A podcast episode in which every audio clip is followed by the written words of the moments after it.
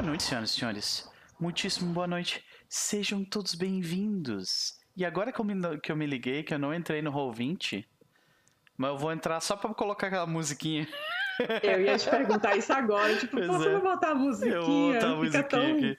Sejam todos bem-vindos a, a, a um episódio especial da Serpente de Duas Cabeças, onde nós reunimos aqui uh, o, o, este elenco, né, que nós já estamos todos uh, habituados com, uh, para nós con conversarmos um pouco sobre o último episódio, e para respondermos as perguntas do chat que vão surgir durante a noite, né?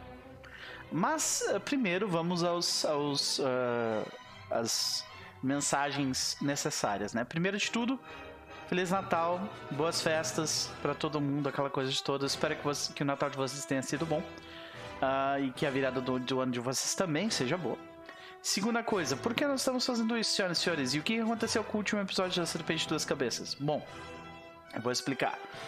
Uh, o último episódio da Serpente de Duas Cabeças, eu... Uh, na semana em que a gente teve aquele jogo, eu tava testando uma, uma funcionalidade nova do O B S, que ele divide as, as faixas de áudio uh, do V O D da Twitch em dois. Então, toda vez que a gente tá streamando, é, assim que eu clico em uh, parar de streamar, o vídeo vai para Twitch.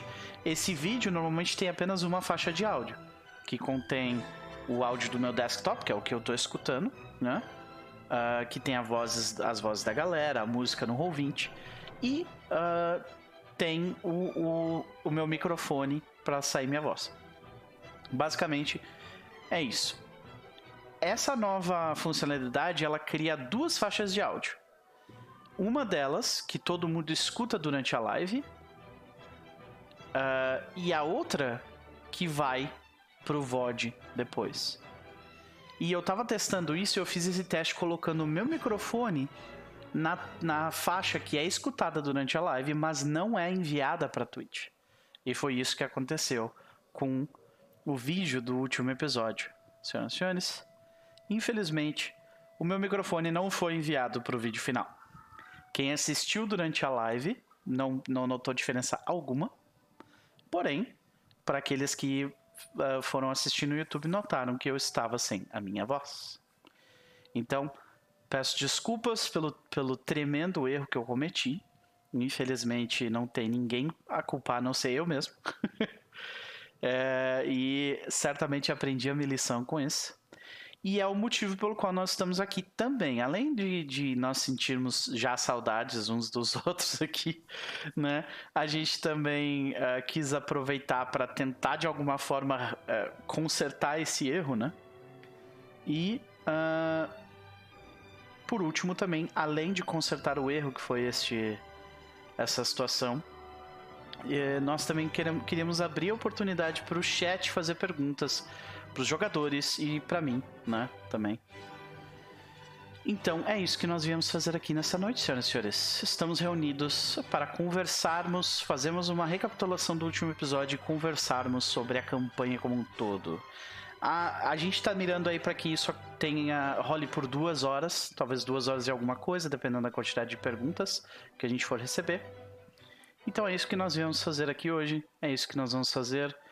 Uh, vamos dar um oi pro chat, que ele já tá pegando fogo aí. Celtic Boté já começou com olho-olho.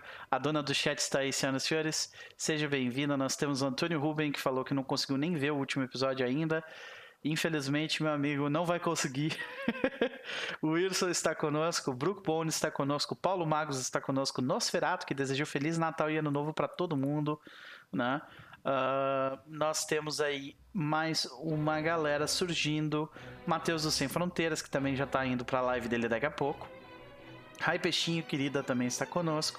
Aquele dado, a parceria, né? Boa noite. Chegou com o Angard, agora que eles estão com o emote novo, gente. Esse emote é muito legal, parabéns pelo emote, viu? A Mônica de Faria também está conosco. Boa noite, boa noite. Botequim dos Jogos, nosso, eu imagino que seja o... o...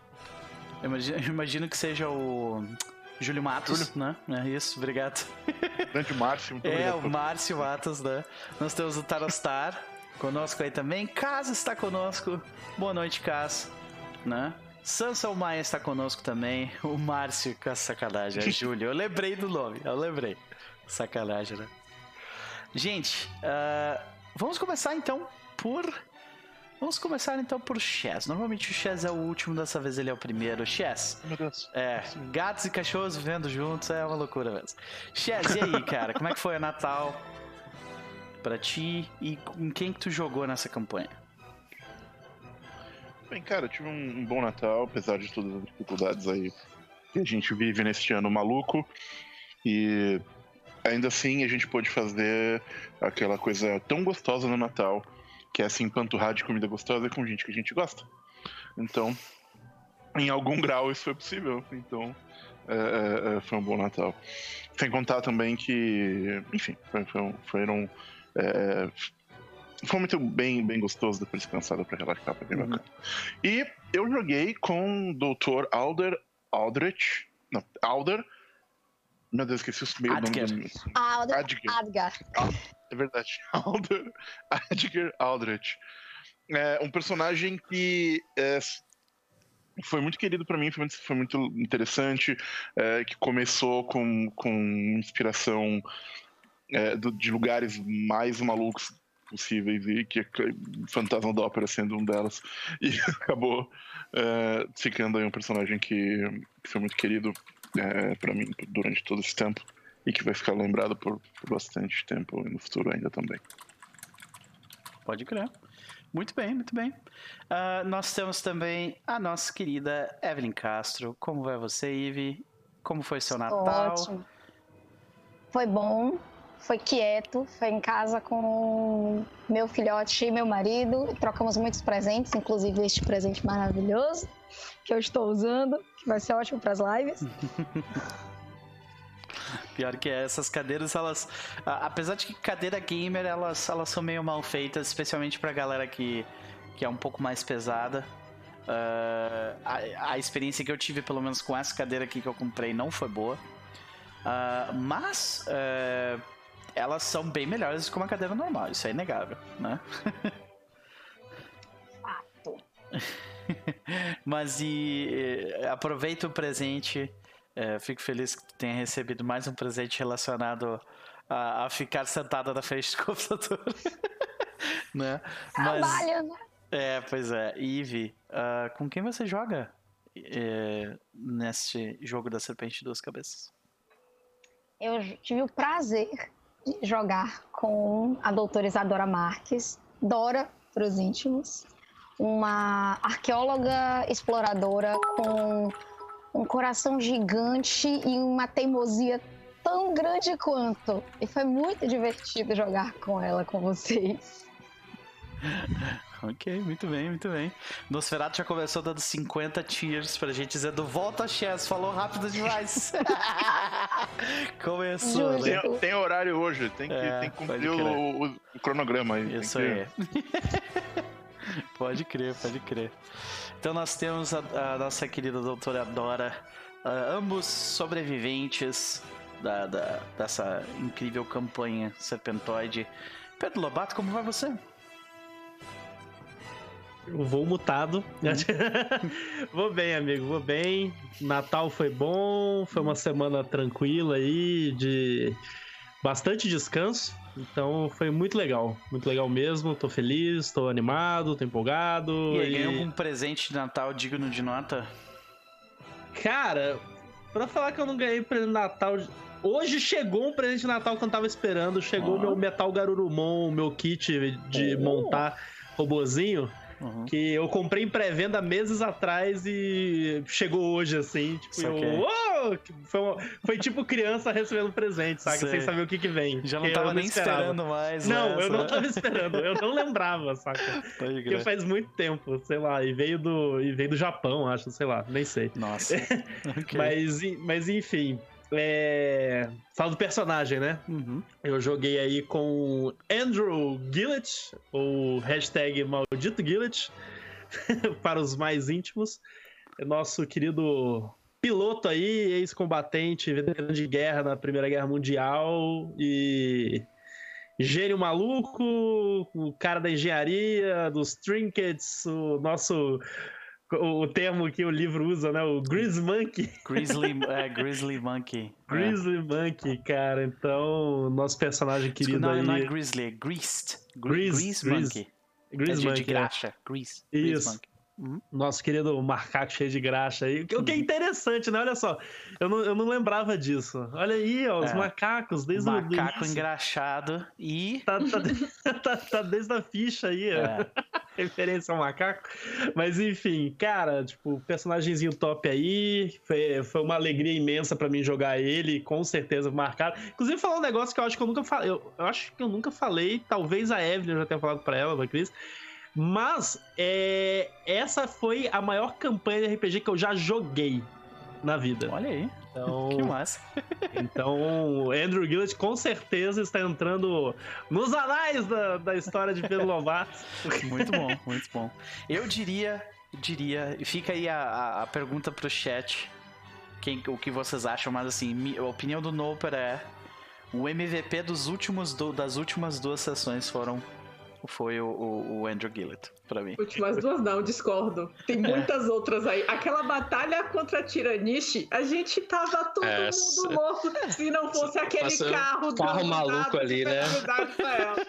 Não, então, eu não tô dizendo que foi só nesses dois últimos, mas duas especialmente eu, eu, nesses dois últimos, né? Então, mais de então... cinquenta por cento aí dos combates foi, porque, meu Deus. Então, é. então eu tenho Caraca. outra coisa pra contar, é, outra trivia em relação ao Andrew Gillett também. Não só foi a maior campanha que eu já joguei de R P G, ou seja, o, maior, o personagem que eu joguei por mais tempo, hum. como é a primeira vez que eu joguei de suporte. Olha aí. É. Gillett, olha, Gillett é o LeBron James da Serpente de Duas Cabeças.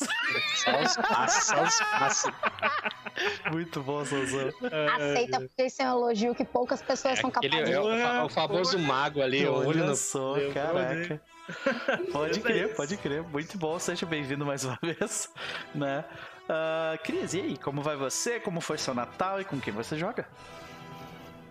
Ah, o Natal foi legal. Não teve muito espírito natalino, não, vou falar. Tipo, eu tava uhum. assim, ok, vou encher o bucho, é isso. A gente vai fazer comida gostosa, é isso, né? Então tá bom. Então vamos fazer comida gostosa. Eu acho que pra mim foi bem parecido também. A minha família, a minha família fez churrasco, só que grande parte da minha família... grande parte são duas pessoas, pegaram Covid duas semanas Oi. atrás. Pois é. Então, aí só um grupo ainda menor da minha família pôde se reunir, né? E é. foi um negócio uh, muito estranho. É muito estranho. Tu vê, tipo, a tua irmã, tu olhando ela lá longe, faz assim, ah, Feliz Natal, sabe? Meu Deus. Eu não poder dar oi pra ela direito, pois é. É, pois é. No máximo eu liguei pra minha mãe, assim, de, na câmera pra conversar, mas foi o máximo. Tipo, dei Feliz Natal pra quem me deu Feliz Natal, mas não saí distribuindo Feliz Natal. Uhum. Tanto que até minha mensagem no Twitter não foi uma mensagem muito natalina, assim. Então, esse, esse mosquito não me mordeu esse ano, gente, porque não dá, não, não tava... Não, não foi, enfim. Ah. Mas foi bom, fiz uma comida gostosa pra caramba. O que, que tu, que mas... tu cozinhou? Hã? O que que tu cozinhou? Ah, eu sempre faço tender, porque pra mim a comida do Natal é o tender. Pode crer. Eu gosto. É Mas bom. alguém co bom. cozinhou é aqui da, da galera que já falou? O Pedro aí, viu? E ah, que não, que eu não tu... falei. O que que tu cozinhou, Chess? Eu fiz bacalhau com natas. Hum, hum. Muito hum. chique. Ano passado eu fiz bacalhau. Ivi, tu cozinhou alguma coisa ou não? Cara, eu recebi um caminhão de comida. Uma, é sério, eu recebi uma caixa deste Caraca. tamanho, dessa altura, cheia de comida. O, então, Di, o Digo, ele postou no, no, no, no Twitter, né, e no, no Instagram, as paradas que ele fiz cozinhou um, foi humilde, e tal. Foi humilde, fiz um franguinho assado ali, com batatas e coisa. E Sabe, aí... humilde, amigo? Humilde, foi humilde. Não foi um bacalhau, até queria, mas, não, mas principalmente tava, tava puxado. Um tenderzinho também, mas fica, fica pra próxima aí. Mas valeu, valeu a brincadeira. A gente conseguiu fazer aqui também outras coisas. Eu fiz sobremesa também, né? Então, hum. então foi mão cheia ali. Pode crer, pode crer. E, e... Vale, vale dizer que eu fiz um, um, uma receita passada. Tradicionalmente, a minha família, já há muitas gerações, desde a minha bisavó fazia, que é uma receita única de palha italiana. Muito boa. Quando tiver hum, vocês no D O F, levarei. Olha aí. Olha aí. Aí você foi. Aí você foi. Tá gravado, isso, prometido gravar. Tá, promessa feita. Registrado. Não, não vai perder isso aí, esse vídeo aí. Pelo amor de Deus. Por favor, pessoas, clipem esse momento, porque eu quero essa parte italiana. Agora essa galera já tá no chat ai, ai, muito eu bom. Vou fazer, eu vou fazer, eu vou tentar fazer. Se tiver D O F esse ano, vamos torcer pra ter, ah. é, e tiver tudo bem, Covid resolvido, essas coisas, vou tentar fazer o máximo que eu conseguir. Todo e mundo vou já virou distribuindo jacaré. Pra quem pedir em ordem de chegada. Né? Pode crer, pode crer, boa. Cris, mas é, e aí? Já falamos do, do Natal, já falamos da, da cozinha. Com quem você joga nesse jogo? Eu, nesse jogo, eu joguei com a Eva Nightingale, uma espiã bastante passional, aí, movida pelas emoções e pela paixão, e que fez uma trilha aí entre se recuperar de perder, vamos dizer assim, a fé em certas coisas, e foi uma jornada bem interessante. Foi, né? Pode crer. Aí ela também atirava muito bem. Porra! Porra, amiga, não, que né? Isso? Atirar muito bem. Tá de sacanagem, né? Quando né? a pessoa tem noventa e nove na skill não. ali... Cara, teve... Foi, foi, eu notei que eu ia é. ter... Eu notei que existiria um... Que, que eu ia ter dificuldade pra lidar com, com a Eva quando, na Bolívia, vocês invadiram um acampamento serpentoide com doze cães serpentoides. E, tipo, oito deles morreram... Na, não, desculpa, seis deles morreram, tipo, na primeira rodada. Aí eu... Aí, ainda okay. bem. Ok, eu acho que a gente vai ter um problema aqui. É, promessas foram feitas, Sansão, muito obrigado por fazer o clipe. Uh, um prazer te ter aqui, como sempre, Cris. E, com sorte, em dois mil e vinte e um nós teremos aqui também. Né? Ah, mas e aí, Digo? Como vai você? Como foi o Natal? E com quem você joga? Olá, pessoas. Feliz Natal também para quem já passou. E feliz Ano Novo aí para tá aqui para mais um pouquinho, alguns dias, né? É, cara, foi um Natal é, talvez... um pouco bem diferente, né, do, do habitual e tudo, inclusive, né, ir, ir pra cozinha foi algo de, bastante diferente, assim, também pra mim, também durante o Natal, não que eu não cozinho aqui, mas foi uma outra experiência, eu que mais puxei, assim, eu tô, tô um pouco parecido com a Cris também, não tava nesse espírito, a gente nem decorou nem nada aqui, assim, mas eu falei, ah, pô, pelo menos a comida, vamos fazer uma parada legal, assim, sabe, vamos dar, dedicar um tempo ali. Tanto que a gente tá comendo já faz uns três, quatro dias já da mesma comida, mas acho que agora acabou. E eu acho que não vou fazer pro Ano Novo, não. Ano Novo vou pedir alguma coisa, porque não... já deu. Já deu a promessa desse ano, já. Então... Mas foi da medida possível, assim, também. Foi, foi tranquilo. Falando com a família à distância, não teve jeito. Já só não... não tinha muito condições de... de viajar, não por conta de finanças, mas mais por conta de segurança e saúde, que não tava brincadeira, gente. As coisas estão só escalando, então ah. muito cuidado aí que vocês forem fazer nessa próxima festa e mais pra frente também. Assim. Então, aqui em São Paulo, Rio também, pra onde eu ia, tá pegado, então pra todo o Brasil tá pegado, então se protejam. É isso aí, vamos se proteger então, senhoras e senhores, porque é... tem que haver outro Natal, né? Sim, temos que chegar até lá. Esse aqui já passou, agora vamos morar no próximo. É, eu joguei esse jogo, essa campanha maravilhosa aqui com o Gopal Krishna, conhecido também no, anteriormente como Marcello Mastroianni, mas é, foi uma conjuntura de fatores de criação de personagem que eu não esperava que talvez o pessoal fosse gostar tanto, mas eu me diverti bastante, acho que o pessoal aqui da mesa e tudo, porque isso foi a segunda... Por conta do caso ainda, quando ele tava entrando na mesa ainda também, ele... quando ele falou que... Eu... Quando descobriu que eu ia entrar e tudo, pô, isso vai fazer o personagem Bud Spencer de novo? Eu falei, ah... Tá, essa ideia ficou lá, assim, sabe? Ficou uhum. guardada ali. E aí, quando a gente foi criar, com eu e o Nope, a gente foi fazer, rolar o personagem e tudo, eu falei, vi mais ou menos o pessoal já tinha feito, né? E eu falei, ah, vamos pro lado mais misticismo, que eu não sou muito habitual a jogar, já que tinha já a composição assim, da galera já tava... Tinha já atirador, tem o cara da ciência, exploradora, tudo, o, o, o galã do filme. Então eu falei, ah, vamos pra esse lado aqui então. E calhou dos dados caírem muito próximo assim do, do que seria uma... composição assim pro Bud Spencer, porque caiu forte com, com força de vontade, com construção alta e a destreza aquela beleza, né? Sei, pois é. Então aí, daí, desde aí eu já embarquei no, né, no personagem nisso, né? E algumas coisas a gente foi uh, criando durante o jogo, assim, as fobias foi algo que eu queria colocar, assim, tudo mesmo que não, não tinha aparecido isso na ficha, né? Mas eu queria colocar medo de altura, de voo de avião e tal, e...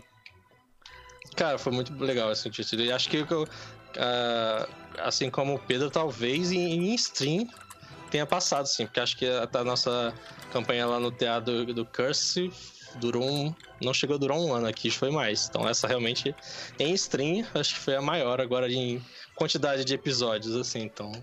Com certeza também vai estar guardado aqui no meu coração esse personagem por um bom... por muitos e muitos anos aí, né? Eu fico feliz de ter feito parte disso de alguma forma, digo... Foi um prazer te ter aqui, né? E... Raul perguntou se temos um Ivogopal com cavanhaque. Eu... Será? Será? Será? Descobriremos, né? Com sorte nós vamos te ter aqui também em dois mil e vinte e um. Acho que de alguma forma ou de outra, a maioria de vocês vão, uh, vai voltar aqui em dois mil e vinte e um, certamente, né? Uh, mas, sem mais delongas, senhoras e senhores... Vamos para nós, para o nosso recap, e dessa vez o recap será feito meio que em conjunto, né? Dessa vez não, carre... não será carregada essa responsabilidade por Digo, todos nós faremos isso ao mesmo tempo juntos. é... é o espírito natalino agora. É o espírito mundo. natalino da contribuição, é. né? Senhoras e senhores, quando por último nós estivemos com os nossos heróis nessa história, eles adentraram o cérebro da cidadela. E lá eles notaram que em volta é uma estrutura que mistura tecnologia, uma tecnologia de, de metais dourados e cilindros uh, transparentes com carne, com coisas biológicas, né? Uh, no centro desse cérebro computacional nós vimos cinco figuras, dentre elas os conhecidos Alejandro e a conhecida Rose Meadham. Acima deles, o avatar projetado do computador central, com a mesma aparência de Yig e com a mesma coroa que a doutora Alder tinha sobre sua cabeça. Quando adentraram, no entanto, todos os serpentoides no local colocaram suas armas em riste.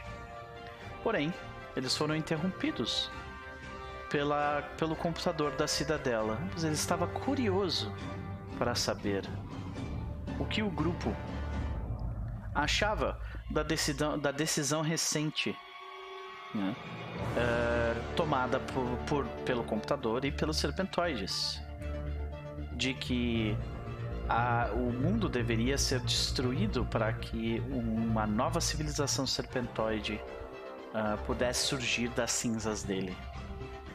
E o único motivo pelo qual o computador deu essa chance foi porque doutor Alder possuía a, a coroa das, da cobra em sua cabeça.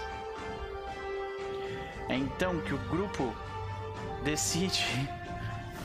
que o doutor Alder, apesar de não ser muito capaz em discursos, seria responsável por falar, uh, fazer o discurso que talvez mudaria drasticamente o destino deles logo adiante.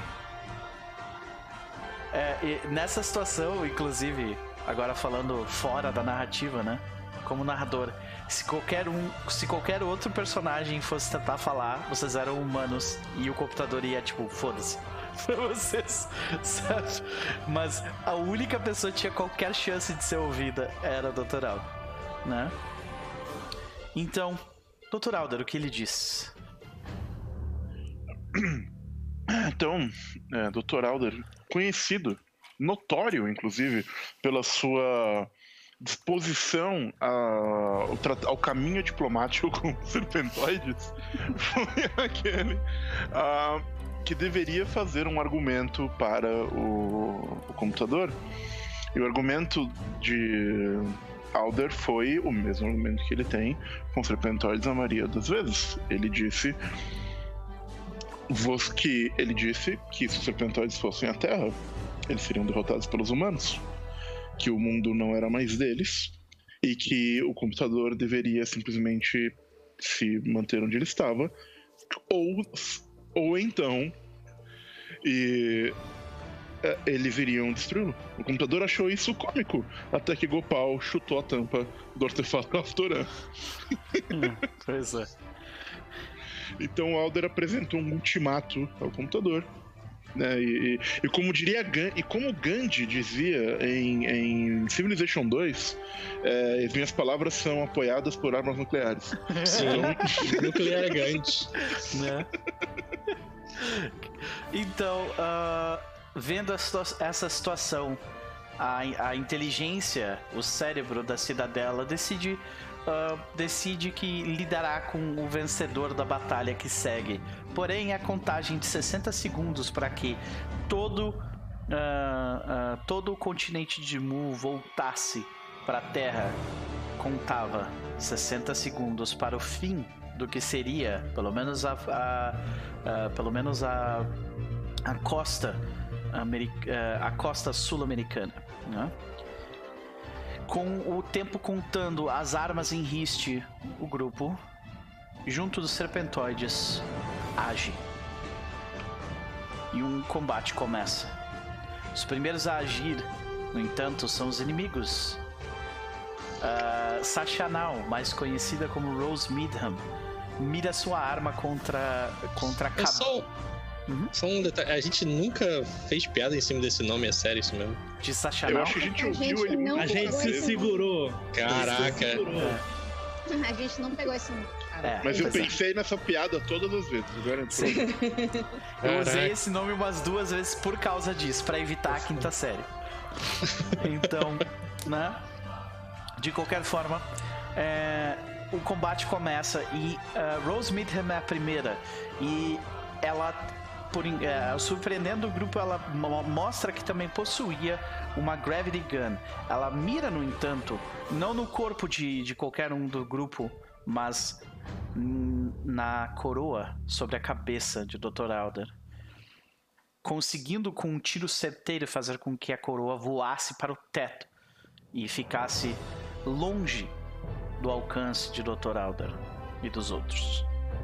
Logo depois disso, Alejandro então começa a sua, seu ataque, e ele com uma, uma língua nojenta e, e muito maior do que qualquer criatura, ele lança um ataque de, com a língua sobre sua ex, na verdade tecnicamente sobre sua esposa, né?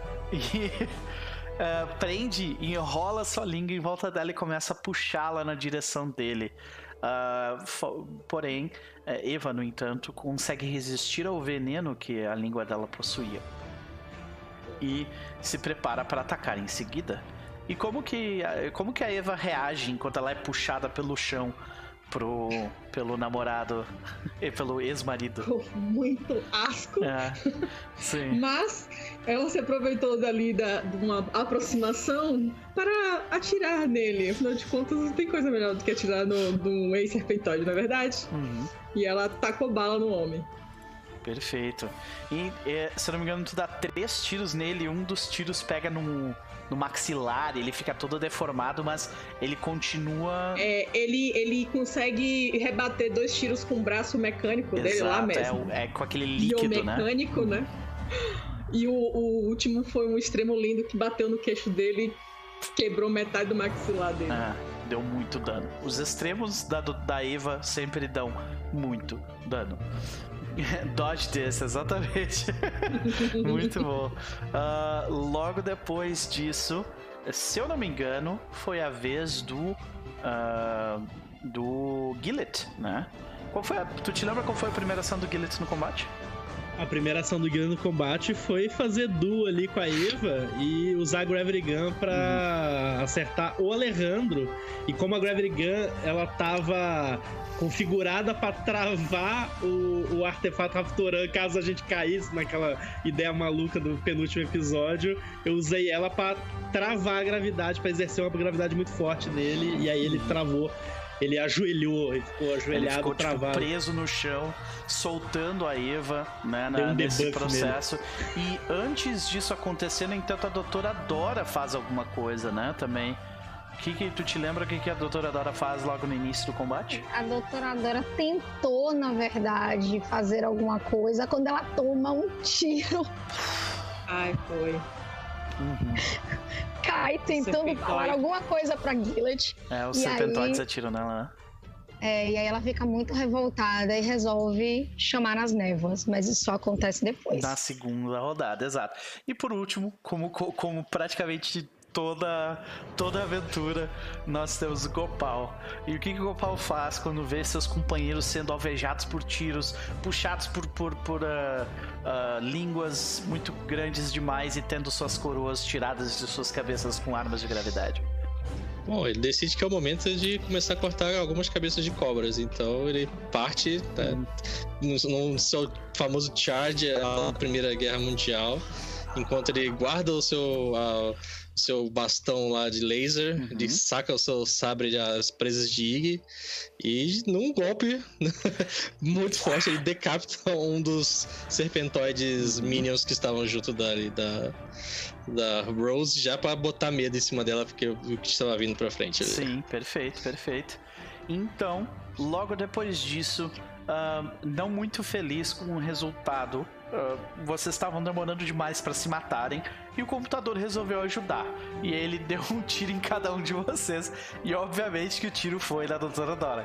Aliás, isso aconteceu durante a aventura toda. Se tinha alguém pra tomar nesse combate todo, se tinha alguém pra tomar tiro, doutora Dora foi essa pessoa. E olha que foi, foi decidido no dado isso, né?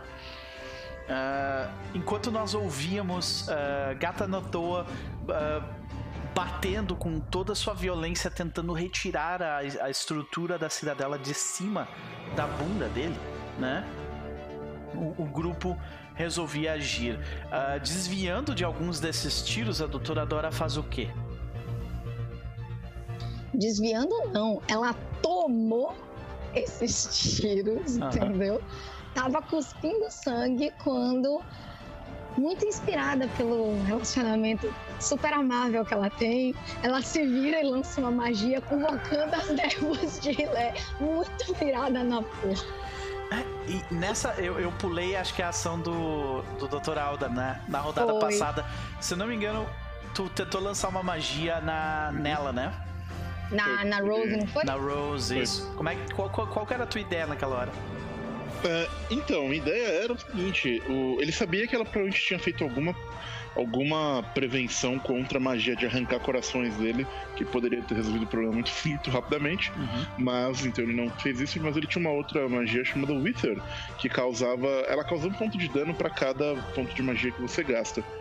E o, o, o, se ele conseguisse passar num teste resistido de, de, de poder, era o que ele ia fazer. Se ele tivesse a coroa, isso ia ser muito simples, mas ele não tinha naquele momento. E se ele tivesse passado, ele ia pegar o coração de Yig e ia causar cinquenta ou sessenta pontos de dano nela. É. O que eu acho que é fazer um trabalho e ele tá bem rápido. Com cinquenta, não... cara, tu, tu conseguiria matar, tipo, na hora, sem, sabe, sem precisar fazer rolagem até aquele tiranossauro lá, tipo, tu transformar ele em pó. É. Mas, infelizmente, nesta noite, de todas as noites, o, os, os, a atenção dos seus antigos estavam sobre, sobre Alder. Ele não rolou bem a noite toda. Pois é, então... né, cara? Foi, foi um momento raríssimo dentro da campanha. E a gente até meio que tentou criar uma narrativa em volta disso, do porquê será que Alder estava, né? A, a, a minha tese é que Alder, ele quis ser magnânimo e deixou seus companheiros brilharem no comum. Ah, certo, né? Pode crer. Claro, pode é, crer. É extremamente calculado. É assim que ele justifica meu... pra ele mesmo. Não sei. É, não teve nada mesmo com pessoas que ele gosta morrendo na frente dele. É. Nunca, não. jamais. Então, doutora Dora, inspirada pela, pelo, pelo seu uh, namorado e futuro marido, uh, começa a... Uh, uh, invoca as... as uh, névoas de R'lyeh. Névoas de R'lyeh, muito bem. Então aquilo ocupa grande espaço e foi, foi muito utilizado de forma tática, senhoras e senhores, para vocês verem que tem como ter combate tático dentro do Xalá de Cthulhu, tá? Como não? É assim. Então, ponta de lança do, com o carro do Gillet, tudo tem tática aqui, né? É. Névoas de Narguilé. Muito Caraca, bom. imagina o Cthulhu lá. Muito bom, Giloto. Ela levantou e, e... porque ela estava sendo alvejada por diversos serpentoides com armas à distância. Então ela levantou essas névoas e agora simplesmente impossibilitou dela tomar tiros deles, né? De outros ainda existia essa possibilidade. Logo, logo Mas... depois disso, é... o que, que a, a Eva faz? Que ela... Se não me engano, o Alejandro tentou inutilmente se mexer e não conseguiu não sair conseguiu. do... Ele tentou estar de força e não conseguiu. A Eva, ela tava meio quase de ajoelhada, ela se levantou. Aí ela fala pra ele que tava fácil quando ela tava dormindo e sozinha, mas agora ela tava acompanhada. Sim. E aí ela deu um tiro no mesmo lugar que ela tomou um tiro dele. Sim, pode crer. Alguns anos antes, pra inutilizar o braço biomecânico dele ali, pra uhum. ele não se defender mais. Uhum. Aliás, eu não comentei no dia, mas o... o e, e, quando eu vi o braço mecânico dele, eu muito pensei que ele era... Ele, é, eu não achei um momento de chamar ele assim no jogo, ah. mas eu muito pensei, vamos chamá-lo de encosto invernal agora. Encosto invernal. Encosto invernal. Encosto invernal seria muito bom, velho. Então a Eva tem, a, tem o princípio da, da vingança dela ali. Enquanto isso acontecia, a Rose Meadham mirava sua arma Uh, em Gopal, que conseguiu chamar a atenção dela, e, ele, e ela usa a Gravity Gun pra jogar ele contra a parede com bastante força. Ele toma um pouco de dano por causa disso, né? Logo depois disso, Gillet. O que, que o Gillet fez depois de usar a Gravity Gun uh, na... É, um pouquinho... Uh, acho que a gente já vai entrar na ação do, do Gillet aí, porque no momento que ela joga o Gopal na parede, ela vai correndo em direção ao console trás, do time. É verdade, né? E aí corre. O Gopal fala pra ela, a luta ainda não acabou, e aí ele dá aquela troca de arma, volta pro bastão e dispara assim um, um raio nela, assim, quase deixa ela... à beira da morte ali. Isso, a gente vê o Gopal, tipo, lançando é. esse raio nela, tu acerta em cheio, né? E o Gillet, ele corre na direção dela ali pra tentar meio que terminar isso. o serviço. Se eu não me engano, era isso, né, Gillet? É, eu corri na direção dela, só que eu não, nessa rodada eu não conseguia chegar nela ainda, porque eu, uhum. queria, eu queria fatiar, a verdade é essa, eu queria fatiá-la. Com a, com a Wakizashi, é, né? Isso é, bom, isso é importante é. frisar, né? Ah, é importante olha. frisar que eu estava de Wakizashi numa mão, Gravity Gun na outra, eu fiz questão dessa cena. É. Tinha que ter um pôster, né? Tipo, aquela versão... anime.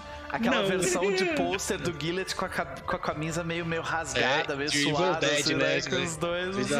Serra um Wakizashi e o Gravity Gun. Capa de filme de livro Pulp, é isso? Uh-huh. Uh-huh. Mas enfim, eu não consegui chegar nela, então eu novamente me preocupei com debuff. Fui uh-huh. lá e usei Gravity Gun nela e acertei. Uh-huh.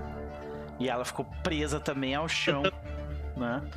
Então, uh, logo depois disso, o computador, uh, vendo que os serpentóides estavam levando uma surra, eles atiram, uh, é, o computador atira em vocês. E aí você... E atira em você significa atira na Dora. Assim. Isso é muito importante. Toda é. vez que vocês ouvirem atira em, é, é Dora invariavelmente. Sim, exatamente. Foi a Dora, exato. Então, mais uma vez, a doutora Dora toma uns tiros. Só que ela, ela toma só um. Eram dois tiros, um deles erra e o outro tiro te acerta, te deixando bem mal de vida, né? Bem mal mesmo. Eu terminei isso aí com muito pouco. Acho que eu tava com seis pontos de vida. É. Isso aí. Isso, isso porque tu gastou sorte pra recuperar a vida ou pra não? Re... Gastou, né? Não, eu gastei pra não tomar mais dano. Ah, é, sim, pode diminuir, né? Sim, pode crer. Então, é, então nessa... É, porque nisso, pro pessoal que não assistiu, nessa noite o Noper pagou o roll vinte em dia, oh, que tava saindo de stream adoitada ali a roda, sabe? É, a mão tava pesada. É. Ele, tirou, ele tirou dois críticos, não foi? Assim? Eu, eu tirei um crítico e dois extremes, é. se eu não me engano. Um crítico foi. e dois extremes. Não, você é. tirou pelo menos uns quatro extremos, foi querido. Bastante. É, foi mais extremo, foi mais. Eu não com esses extremos. Não me lembro disso tudo. Mas, de qualquer forma... Uh, seguimos adiante com a doutora Dora. O que ela faz na terceira rodada? Na terceira rodada, ela tá envolta nessa, nessa neva. Temos uma surpresa na terceira, né? Isso! Porque... Quando a gente descobre, tem o Formless Spawn! A wide Formless Spawn appears. Chezei forte naquela surpresinha noite, Surpresinha né? de Natal ali. Sim, é. pode crer. Surpresinha de Natal, surpresinha de Natal. E vou dizer, senhoras e senhores, não fazia parte do, do combate base.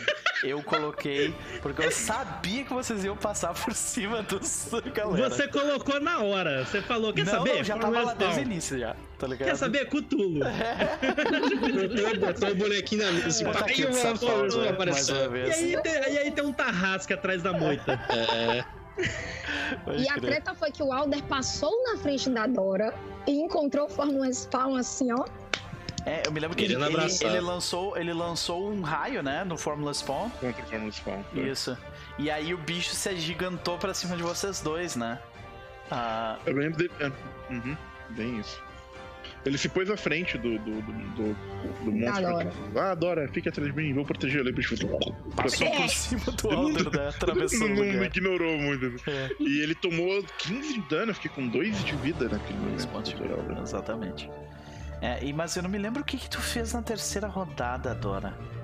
Tu tá tentando lembrar. Eu estava tentando sobreviver, eu estava puxando. Eu... Tava, eu atirei no Formless Spawn e tava tentando puxar o Alder. Só atirou no Formless Spawn, é verdade. E aí o Formless Spawn desceu, pra, desceu com toda a força em cima do Alder, atravessou a fumaça e depois atacou o, o Gopal ainda, né? Eles acham que nesse meio tempo aí a Eva deu a, a, né, a o final da, da vingança dela. Ali. Exato. Divórcio. A divórcio foi usada. E acho que, né, nesse momento o Alejandro e o outro Minion também caíram, tinha sobrado só a Rose Minion. E aí o alvo virou ela ali, né? Enquanto... Sim. E acho que no último momento, antes dela realmente cair tudo, ela utilizou a... canalizou a energia dela pra disparar um último feitiço. Não na nossa direção, mas em si no Artefato Raptoran que estava ali aberto. Um boa vilã nunca morre, nunca morre, morre. Então, não tinha... Porque a gente já tinha um counter, a gente ganhou outro counter agora. Exato. Porque um countdown não era o suficiente. Não era o suficiente, né? Mas ah, não o chão acaba come... por aí. É, não é só isso. O nosso polichato da miséria não acaba aí. O é. terceiro countdown aparece do chão. É, é. Porque o chão começa a ruir. Uma, uma, uma coisa particularmente legal que eu acho que desse nome, se me, se me permitem, desse momento, claro. É que quem matou a, a Midian foi a, foi a Eva. E no momento que isso aconteceu, o, o Alder manda um... Ele falou alguma coisa do tipo... É, que no final não foi tecnologia Migô, não foi é, é, armas serpentoides, não foi a magia do Mythos, foi chumbo e pólvora humanas. Pode crer. Enquanto, quando o chão começou a ruir, o perigo é que logo abaixo desse chão existia Ghatanothoa. E a mera presença dele ali fazia com que, se o grupo não fosse rápido em fugir, eles seriam obrigados a fazer teste de constituição. E se eles falhassem nesse teste de constituição, eles ficariam petrificados. É, mas calma aí que teve coisa antes de, ah. do chão começar a ruir, né? Pois é. Porque teve a ação do Gillett, foi, que foi depois, é, é o, o chão. O Gillett chegou no console, porque a Eva já tinha passado chumbo ali na, na, na, na mídia. O Gillett chegou no console, eu até abri aqui o roll vinte uhum. e, e fui na rolagem. Porque o Gillett falou, ok, preciso entender esse console. Aí o, o, o Noper falou, então você precisa ler, tá tudo em Nakal. Aí o Gillett olhou... olhou pra Wakizashi na mão e falou: vou abrir essa porra desse console. Ah, no modo, ah, no modo é, humano. Né? No modo foda-se, né? É. Aí eu tive sucesso no teste Electrical Repair pra abrir o console e tudo mais, não sei o quê. E aí o Noper me pediu um teste de sorte. No teste de sorte, eu tirei extremo. E com isso, na hora que eu puxei o console... Olha só, nem tecnologia serpentoide, né, cara? Ancestral, até finesse, entendeu? Não, porque tinha um fio laranja que indicava. É sempre o, o fio mais colorido que é o é. importante. Na dúvida, é forte isso. A questão nesse ponto é que não é que o fio era coincidentemente laranja. É. é que uma verdade universal superior à compreensão humana determina que o fio laranja é, que, é o, o, o, é o importante. Os humanos apenas repetem esse conhecimento sem entender porque ele acontece. Exatamente. Exatamente, precisamente. E aí o Gillett cortou o fio laranja e, e aí o, um dos countdowns parou. Um. Um Ainda tinham dois. O segundo Castro quase que sofreu ali um adiantamento, né? É. Quando o Formless foi pra frente, a doutora Dora puxou o que da sua mochila? Uma é. dinamite, né? Porque não poderia terminar o sem uma dinamite. Clássico, né? É. Foi assim que ela, ela, ela ajudou a destruir o, o Formless Spawn. Quase destruiu o chão no processo. É. Por, por muito pouco. Funcionou, mas... não funcionou? Funcionou, funcionou.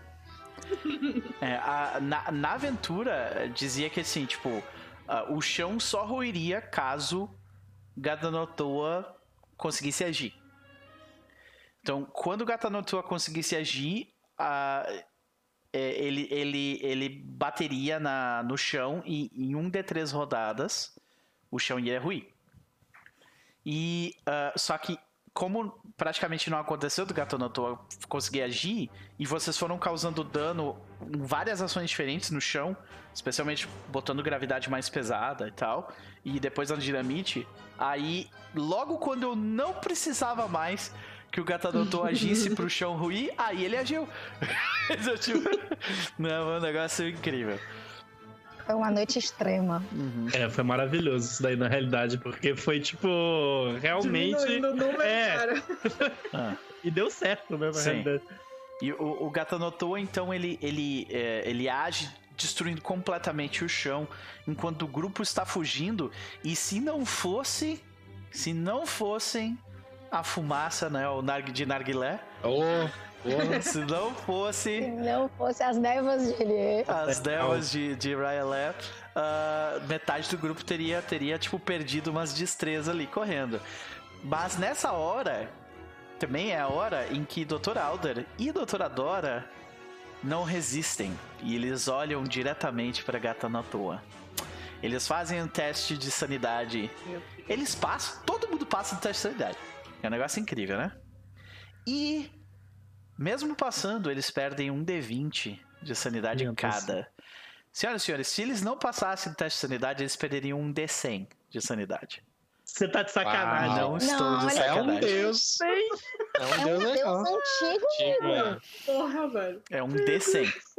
Então, vocês estiveram isso tão perto de morrer, tá ligado? Deixa eu fazer um parêntese aqui. Sim, pode crer. Essa afirmação não me dá medo, porque eu estive a isso de morrer muito sim, nesse sim. Ah, primeira vez? É, é. Assim, né? Primeira vez, filho. Tá. É, é, é, tipo é, ok, eu até tenho alguns comentários pra falar um pouco sobre esse, tipo...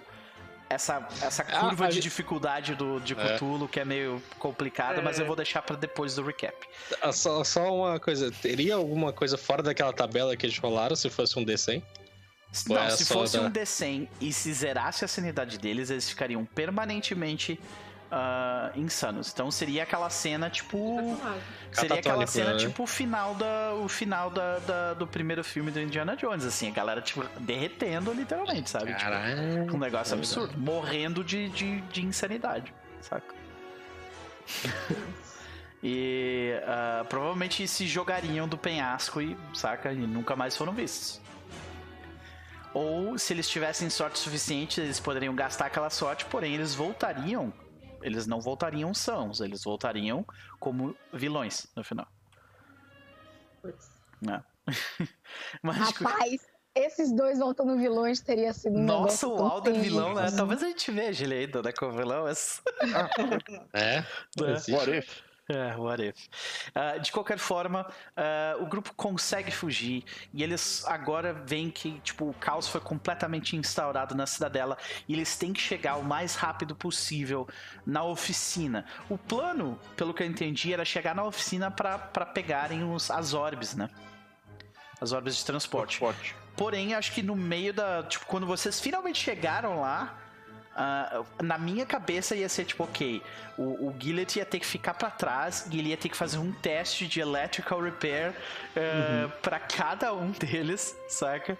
Mechanical repair também, pra cada um deles, e, e pra cada um que saísse com a bola ia acontecer alguma coisa lá, tipo, os inimigos iam chegar mais perto, eles iam ter que lidar com, tipo, a chance de, de virem mais inimigos, sabe? Uhum. Então ia ficar cada vez mais difícil até o Gillett conseguir entrar na última bola. Provavelmente sozinho, ou, ou ele e a Eva, né? Mas no final das contas, acho que o, o, o doutor Alder tinha, tinha uma, uma ideia diferente. Qual era a ideia do, do Alder?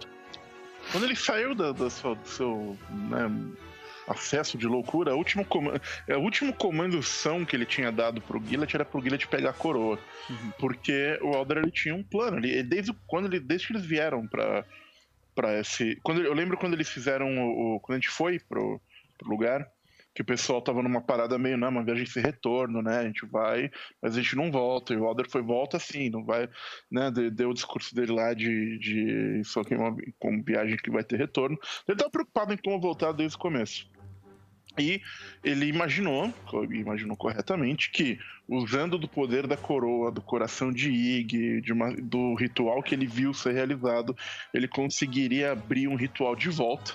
Além disso, ele tinha estudado junto com a doutora Dora, o, eu não me lembro qual o livro culturesco específico agora, porque quem tem a memória idética não sou eu. Pois é, mas a gente tinha os manuais de... as placas de Xanthus, se não me engano. Uhum. Deixa eu voltar minhas... Uma coisa assim, que tinha magia, abrir portal. Então, Isso. Munido, dessa série de, munido dessa série de conhecimentos, então, ele resolve abrir um portal, a força bruta ali de, daquele lugar de volta para... O, o mundo real. Em retrospecto, eu deveria ter descrito essa cena com, tipo, um pouco, sendo ela um pouco mais bonitinha, tipo, porque eu acho que essa foi a segunda vez que vocês fizeram uma magia em conjunto como casal, sabe?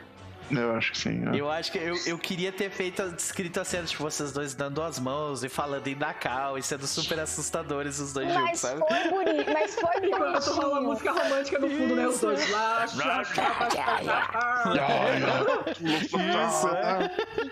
Foi bonitinho, porque o Chess tinha pensado isso. Eu também tinha pensado em, pô, eu preciso que o Alder abra um portal. Eu tava, enquanto tava acontecendo a cena, eu tava no livro. Querida, é Cthulhu. Não tem nada de bonitinho. Magia cutulesca. Você me desculpa. Não. No meio ah, daqueles é. corpos serpentóides sacrificando vários itens aí de, de cutulesca pra fazer é, ritual. O amor ele brota nos momentos tivesse... mais inusitados. É, não, tudo bem, é. tava tocando Jack Johnson no clipe. Isso, a gente... foi, é. foi tipo isso. Eles revirando os olhos lá, tocando Jack Johnson no, no É que futuro. eu não tive esse, é que o doutor okay, não me não. falou na, não me falou na hora, porque eu tive a ideia agora e talvez, né, mas aí se eu tivesse tido o foresight eu teria pego a, a, a música do Rick do, do, do Rick Roll, sabe, o Never Gonna Give You Up, Never Gonna Let You Down, e eu teria feito uma invocação Cthulhu em cima da música. Caraca, Chess. Caralho. Oh. Seria... Ah. Fica no nosso canon. Fica, Fica no, no canon que isso aconteceu em algum momento. De, provavelmente foi quando, provavelmente foi quando esse grupo lutou contra o Hitler na Segunda Guerra Mundial. Tá ligado? Tipo, rolou em algum momento os dois lançar magia desse jeito. Pois é. Porque, cara, e pior, eu tô. Eu tô. Eu, deixa eu ver, eu tô procurando aqui a música do Rick Roll pra. Uhum. Mas. É, not, Never Gonna Give You Up. É, é, e, tem, e tem umas coisas que dá. Assim. Dá pra fazer. Não, não é nem tá os monstros é nem... cutulescos andando pelo, pelos corredores. Daí começa a tocar a música bem baixinho e os monstros começam a olhar assim. Tum. Não, olha só, olha, olha, olha só, olha só. Nós não somos estranhos ao amor. É. Você sabe das regras, isso também eu sei. O, o, um completo, um, uma completa dedicação àquilo a qual eu penso. É, é, é, você não teria isso de mim, nem de nenhum outro deus antigo. Eu só quero dizer aquilo que eu desejo. Eu farei você entender. Eu nunca vou desistir. Eu nunca vou deixar vocês para trás. Eu nunca vou abandoná-los. Eu nunca farei-vos chorar. Eu jamais direi adeus e não permitirei que sejam feridos. Nós nos conhecemos há tanto tempo, Azatoth. O seu coração vem, o seu coração arde, mas você é muito, tem muita vergonha de dizer o porquê, né, Ratotep? E assim a gente é, sabe. Perfeito, perfeito. Desculpa, esse é meu é. canon. E é, é assim que aconteceu essa Foi cena. A gente tá mudando pra essa cena, tá, gente? Anos depois, o Rick Astley Começa... acha, esse, é. acha esses registros aí e fala... Aí pode virar um hit isso aqui, né? We've been together. Muito bom, né, cara? Eu fico imaginando, tipo, a música ecoando pelos, pelos corredores da cidadela. Não, já imaginando o Rick and Roll aparecendo ali. Pô, atrás cara, deles ali. Muito bom. Ai, ai, ok. Muito bom. Então o portal foi feito e ele foi enviado diretamente para Nova York, no topo da agora Androceus. E essa foi, uh, foi uh, a, onde nós terminamos, né, o, o... Eu me lembro na época, né, quando saiu a sessão, eu falei, né, que o mundo foi salvo e o mundo que vocês salvaram foi este, né? Com todos os pontos positivos e os pontos negativos que ele tem. A humanidade que vocês mantiveram viva, ela só está fazendo o que está fazendo agora por causa de vocês. Então... Uh, nós seguimos por uma parte onde nós tivemos cenas de fechamento de cada personagem, né? Nós tivemos uh, o casamento da doutora Dora e do Alder, o casamento da Eva e do uh, Gillett. E como é que foi... Com direito a rasante, né? Exato. Como é que foi o casamento? Rasante. Muito bom, é verdade. Tocou água em todo mundo, né? Como é que foi o casamento do Alder e da doutora Dora? Foi um bonito casamento no México, numa igreja, numa igreja católica clássica, porque ele não topava uma igrejinha pequena. Ela tentou uhum. fazer uma festa para o quê? quinze convidados. Só que isso não aconteceu. Jamais. Não. Né? Você não casa com um lord inglês e acha que vai ter um, uma capela. É. Não, você vai ter uma catedral. E é, é isso.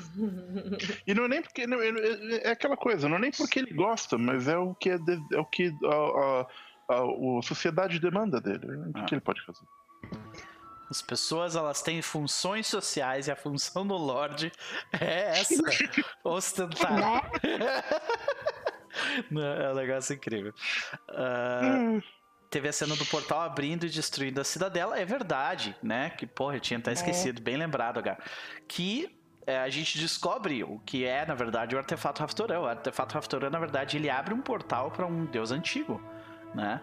Uh, e quando o Ghatanothoa sente a presença de um deus antigo do lado dele, com o Artefato Raptoran destruir, uh, uh, se ativando, ele fica puto da cara e ele esgaça aquele portal e começa a brigar com, com o deus. Acho que é Ganon, alguma coisa assim, eu, eu sempre esqueço o nome do, dessa divindade. uh, Ganon, Ganon, uma coisa assim. E, uh, e eles... Enquanto eles estão partindo de, de Mu pro, pro planeta Terra de novo, eles têm, tipo, flashes da batalha entre Ghatanothoa e o deus trazido pelo Artefato Raptoran nos destroços da cidadela. Eles salvam o mundo. Eles têm o casamento do doutor Alder e da doutora Dora. A gente vê mais alguns detalhes sobre como é a casa do doutor Alder, o que, que eles fazem, né, durante uns seis meses, como que a Androceus, tipo, segue o dia a dia dela, né? As, tipo, Uh, eu imagino que Androceus fez tipo um recrutamento em massa, com um processo de seleção tipo rigoroso. Vocês começaram a mandar tipo pessoas para tudo quanto é lugar no, do mundo. Uh, e... A gente criou um teste anti-serpentoide. Exatamente. Exata, just in case.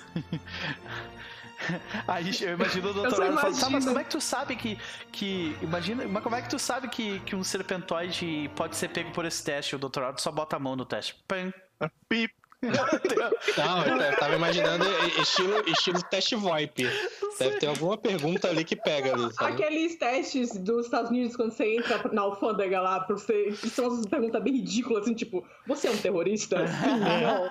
Sim, você está transportando alguma coisa? Como você agiria, né? Se, se você tem sangue quente, frio? É. É. Pode crer. Você por acaso veste uma roupa de ser humano? Assim, não. Aquela coisa, né? Ele, ele na, na sala de entrevista, eles deixam duas lâmpadas, uma quente e uma fria. Os serpentóides tendem a sentar do lado da, da lâmpada quente. Então, o primeiro Isso. passo. É, é o, é o Void Camp do. do Sim, do o Void Camp, né? Então, é incrível que. É, eu acho que, de forma geral, as pessoas costumam imaginar quando, quando uma, uma grande aventura termina, as pessoas elas meio que, ah, ele parou por seis meses pra, ref, pra viajar. Não, eles foram engolidos pela, pela rotina. Saca? Tipo, foi isso que aconteceu. Androceus engoliu eles, tá ligado? Tipo... Eles tinham é. que pagar boleto. É, eu... Como é que faz? Morar em Nova York não é fácil, não. Colocou o arroz por cima do feijão, é serpentóide. É, serpentóide. Serpentóide. Né? Se, se olhou, se olhou para uma capivara com um olhar que não seja de admiração, serpentóide. Serpentóide. Não, olha, é, caraca, o bicho mais engraçado do mundo. Eles comiam capivaras por serem uma delicatesse. Uhum. Delicatesse. É. É. Então, uh, e como foi o casamento de Eva e, e Gillett? Eu posso falar? É você, Casa... você, que... você que é o cara do casamento. Não, eu tenho certeza que o Gillett planejou o casamento, cara. Você não tem noção, é. eu tenho certeza absoluta. Não, o casamento da, da Eva e do Gillett foi na praia, assim, numa vibe bem, bem verão, sabe? Tipo, ternos de linho, sacou? Tipo, aquela coisa bonitinha e tudo mais. Você tava, você tava com terno de linho, ô Chess? O Alder. Não, o Alder tava, o Alder de, tava fraco. de fraco. Ele tava na praia. Ele de fraco na praia. É, todo mundo ali. Ah, aqueles ternos que tem, a, que tem aqueles flaps na bunda, é, né? Sim, é, então, o terno do céu. O Gopal tava Gopal The White, com certeza, né? Sim, terno branco, chapeuzinho branco, né? Pra pegar o calor ali. Inclusive, Gopal, a gente não fez essa cena, não falou isso, porque na hora não pensei, eu tô pensando aqui, vamos, fazer, vamos transformar em Canon. Você foi o chefe de cerimônia, o, o juiz de paz? Do caralho. Do caralho. Sim, eu acho, eu tinha falado, isso não era na minha cabeça. Aí a gente, é. a gente vê a Eva. A, a Eva poderes, sendo. Os poderes que me são concedidos para realizar, realizar essa cerimônia. Grande Deus pergunta: quem é, que, quem é que leva Eva Nightingale até o altar? E o pai dela definitivamente não foi. É. Não? Eu tenho uma sugestão hum. pro nosso Canon. Hum. Dora levou ela pro altar. Oh, porque afinal de contas, melhor. a melhor amiga, a irmã e a madrinha entrega ela pro Gillett. Justo. E ela entrega com aquela cara de cuide dela, viu? Chocou a sociedade mundial. Nossa, e o Gillett, é, e o Gillett vai responder assim, tipo, como assim cuidar? Não é ela que cuida de mim? É. Passa uma besteira pra você ver o que acontece. Ah, é, muito Ô, bom. amiga, a gente já superou isso. O Gillett fazer besteira é quarta-feira, entendeu? Quarta-feira, é. Tá e, e a gente vê, de repente, a Eva, né, sendo trazida pela doutora Dora até o altar e a gente vê... Né? Aqui... Não, acho que não tava tanto ainda, porque, né, eu ainda queria, via... eu ainda queria viajar. É, ainda não era mas, queria, já, né? mas já estava sabendo de, do, do... Já sabia? Como, como diria a Rainha, já, tinha, já tinha o calombinho, né? O calombinho já tinha. Não, três, é, é, já tinha os sinais, né? Durante não, o ela, já Sim. tava, ela já estava grávida quando vocês estavam na, na cidadela. Sim. Tipo, oh, talvez o que? Uns dois de... meses. É, eu já devia dar dois ou três já. Ah. Senhores... Como local de fala. Eu fiquei até os cinco é. meses de gravidez sem saber que eu estava grávida. Então, é, então Então, é, eu sinto tão... muito. A, a Eva só descobriu mesmo porque ela passou muito mal no, no, da hum. parte final. Eu imagino que depois que ela entrou nesse portal, ela deve ter passado ainda muito, mais mal. E aí ela achou que tava envenenada pelo filho da puta do, do, ah. do, do ex-marido dela. Então, e o doutor Alda faz foi, uns foi... testes nela e descobre que ela tá grávida a partir dos testes. Eu você, você, não, total, essa aquele papinho, sabe? Você carrega com você um terrível parasita. É. Algo, a sua vida Ai, jamais será a mesma depois da incidência deste mal ancestral que ocorre sobre você. Mas fique tranquila, pois existe uma solução. Como assim? Vai ter que fazer outro ritual que nem aquele que você fez com o Village? Tá, eu tô pronto. É um ritual, não, não deixa de ser. Ah?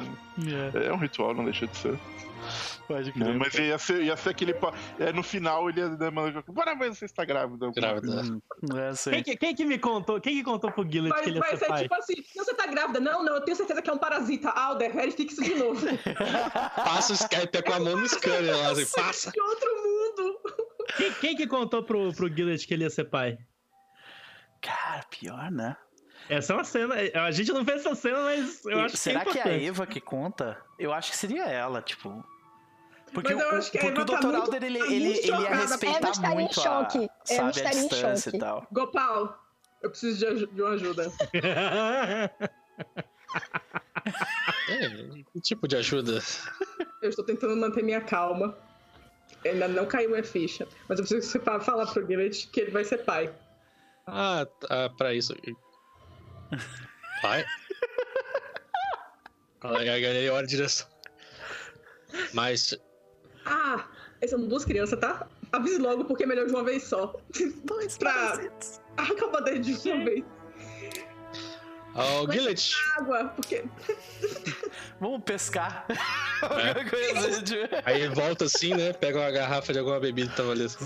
É, vai precisar. Gopal, o Gopal chamou o Gillett pra, pra conversar. É, do, Aí, o, o que que o Gopal, no que, que o Gopal chamou o Gillett pra fazer? Tipo, porque não deve ter sido, ah, vamos conversar. Deve ter sido alguma coisa assim, tipo, ah, vamos. Cara, meu carro tá com problema, tu pode me ajudar? Sabe, uma parada assim. A gente chega na, na oficina do Gillett ali com o carro agora, né? O carro. Carro do trabalho, né? Mas hum. a gente dá a desculpa lá que tá. Ah, precisando aqui dar uma. A, Ah, o carburador aqui, é. Aí quando, quando o Guilherme está enfiado dentro do carro ali, já meio cheio de graça. Aí tipo, enquanto ele... ele tá ali, eu vou falando, não, então, eu vim pra cá e tudo, mas aí eu tive que passar ali no hospital e encontrei o doutorado, encontrei a Eva, elas estavam fazendo alguma coisa, e nisso que o Gopal tá falando com ele, ele tá tipo na mesa assim, abrindo essa uh, o uísque ali e tudo, tá colocando assim, devagarzinho, enquanto o Guilherme tá trabalhando e tudo. Aí falou, então, é... ah, cara, aí ele vira assim, estica, toca... parabéns, Guilherme. Como assim, parabéns? Aí ele, o Gillett, ele tira o rosto, de certo, do carro, né? Todo sujo de graxa. Sujo graxa. E o que, que ele vê? Aqui. Você vai ter mais duas bocas para alimentar. Como assim? Passando a cerveja pro, pro Gillett. É. Como assim, Lupão? Tem alguém? Gillett, você vai ser pai. Não de uma criança, eu... de duas. Eu vou o quê? Parabéns! Eu vou ser pai? Eu vou ser pai, Gopal? Vai! Você tá falando sério? Eu vou ser pai! O Gillett, gente, pra vocês, tá? O Gillett hum. vai, vai dar um beijo, não vai dar um selinho no Gopal, Gopal! Que massa! Eu vou ser pai, Gopal! E o Gopal, obviamente, vai ficar sujo de graxa na cara. Hum. Eu vou ser pai, Gopal! Eu já tive situações piores. É. Puta merda! Eu tô muito feliz! Ah! Dá aquele tapinha assim nas costas. O Pau faz um teste de constituição e passa. Não, daí ele consegue, consegue segurar o, o Gillett, que tenta derrubar ele. Depois de tudo isso, você vai ter duas novas bocas pra alimentar. Gillett para, sério, por um momento responde. Onde elas vão crescer? Nossa senhora. Droga. Muito bom, né? Eu sabia que não era só uma pinta. Eu sabia que não era uma espinha. Aí, aí a, gente, a gente olha pra aquela pra a, a, a, aquele domo aqui, né? Tinha resgatado tudo. Olha, talvez você tenha uma boa inspiração em algo que você possa fazer pra elas. Ah, eu disse elas, né? É... Nossa. Já tenho várias ideias. É, a mãe do Gillett, quando fica sabendo, ela, tipo, ela passa, acho, provavelmente uns dois ou três dias dizendo que é... Ah, não é verdade, sabe? Tipo, ah, para. Para de brincar comigo, sabe? Tipo, fazendo essas coisas aí. Meu Deus, eu imagino aquela mulher avó. Nossa, ah, ela é... Ela é a Mama Bear, né? Aquela ali não, não, não vai deixar nada acontecer. Mama Bear. É, ninguém encosta, né? É. Não reclama que na hora que a gente é. tem que viajar, ela aceita de bom grado, reclama, mas aceita. É, o, o pai... E depois o pai, reclama quando a gente pega de volta. O pai do Gillett, ele... É, é. Eu acho que ele aceita na hora, fica feliz, até, dá um, até chora um pouco. Certeza. Uhum. Na briga vai ser, vai ser o embate, é a madrinha versus a avó. Coisa mais bonita. Uhum. Mas, é por, mas é por causa da avó que eu digo. Provavelmente esse casamento não demorou para ser realizado, porque senão essa mulher ia infartar com é. essas duas notícias ao mesmo tempo, entendeu? Então tinha que casar logo, pra Imagina não criar polêmica. O lobby que essa mulher não fez para vocês se casarem, né? O lobby, ela praticamente lobby. marcou o casamento. É. Lobby. Teve macaco no casamento? Será? Será que teve algum momento ali durante um brinde, a cerimônia? O um brinde do casamento. É, o brinde do o brinde. Eu tava... Não, o o Gillett, ele, ele levanta a taça, né, pra fazer o brinde e ele vê no meio de algumas pessoas, ele vê um macaco olhando pra ele, assim. E que aponta pra ele. Ah, e sai correndo. Macaco com um laser na mão. É, sim. Justo. Muito bom. Não, pensa assim, você quis casar na praia, aí a pessoa que foi contratada pela sua mãe pra decorar o casamento colocou alguns motivos tropicais, né, é. uns amigos assim, os meio estrangeiros, é. e botou uns macaquinhos na decoração. Olha. Não. Clássico. Tinham que ser macacos, né? Caraca, malditos. Mãe, mãe, macaco, macacos mãe. me mordam. Macacos me mordam. Mas, gente... Mas ah. a gente não esque... a gente esqueceu de um detalhe. Hum. Este maldito deste piloto hum. resolveu que ia começar Ai, a lua de mel voando... Saindo dali, né? Um avião, tinha um hidroavião. Tinha um hidroavião esperando a gente. Destruindo o melhor vestido da Dora. Eu Nossa. não esqueci. Rasante, na festa. Tem uma mancha ainda, né? De, de, de água salgada, tipo, com, com areia ainda até hoje. Não, As... Imagina a porrada de água, sacou? Porra, tipo... né? Teve gente que caiu Porque, no chão. Porque, obviamente, tinha que cair em Dora. Imaginei a cena que era. Não dava pra ver onde vai cair mais água. Pô, filme de comédia. A cadeira quebrando, essa porrada. Galera, eu acho que dessa vez ele só, ace... só aceitou, né? Ele falou, é. vem a água assim. Eu, eu imagino, eu imagino o Alder com o seu fraque jogando arroz. É. Que é o que se deve fazer na praia, mesmo que seja na praia. Vem a água, joga arroz de novo. Joga de novo. Joga arroz. Joga arroz no avião. É. Então, uh, então ele, o grupo resolve se juntar. Seis meses depois, no Natal, dia vinte e quatro de dezembro, eles se juntam numa, na, na mansão, uh, na mansão Casinha. Marques, Marques Aldrich. Oi? Na casinha. Casinha. Casinha, em Long Island, casinha. É uma casinha. Humildona. É uma casinha. Se fosse por ele, ia ser um casarão, uma mansão, uma casinha. Sobre, sobre a máfia, gente. Se fosse por Eva, não ia nem mafioso, entendeu? Porque ela, desde o início, não gosta desse povo. Porém, depois deles terem cuidado da minha sogra, provavelmente devem ter aparecido mafiosos, mas acho que foi a última vez que a gente viu a máfia nesse, nesse rolê todo. Sim. Eles mesmos, vocês fizeram um acordo, lembra que vocês fizeram um acordo com a máfia uhum. na, na ulti, antes de vocês saírem pra última missão, que é tipo assim, ok, eu tô dando a chance pra vocês, a gente nunca mais vai lidar com vocês, mas também não, não peçam mais a nossa ajuda, né? Uhum. E é isso. Então a, a máfia, ela passou longe de vocês, a única pessoa provavelmente que, que entrou em contato foi o Frank Garofalo, que é o primo do do, do Gopal. Uhum. Yeah. Uh, porém, no final... É, nós temos essa situação do, da festa de Natal.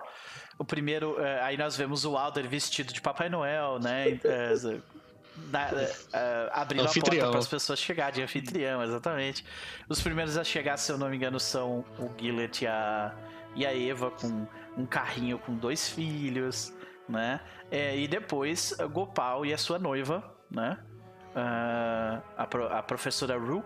Caroline Rue. Exatamente. E acompanhada de Trudy e as suas arrebentas também. Suas criancinhas, essas bebezinhas, exatamente.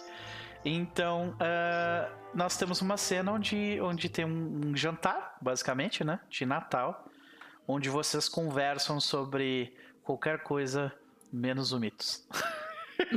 Por favor. Né? Luna e Serena, né? O nome das filhas, inclusive. Uhum. As filhas, é. minha, minhas afilhadas lindas. E, e detalhe muito importante, o carrinho delas foi feito utilizando o princípio da Gravity Gun. Olha aí. Então...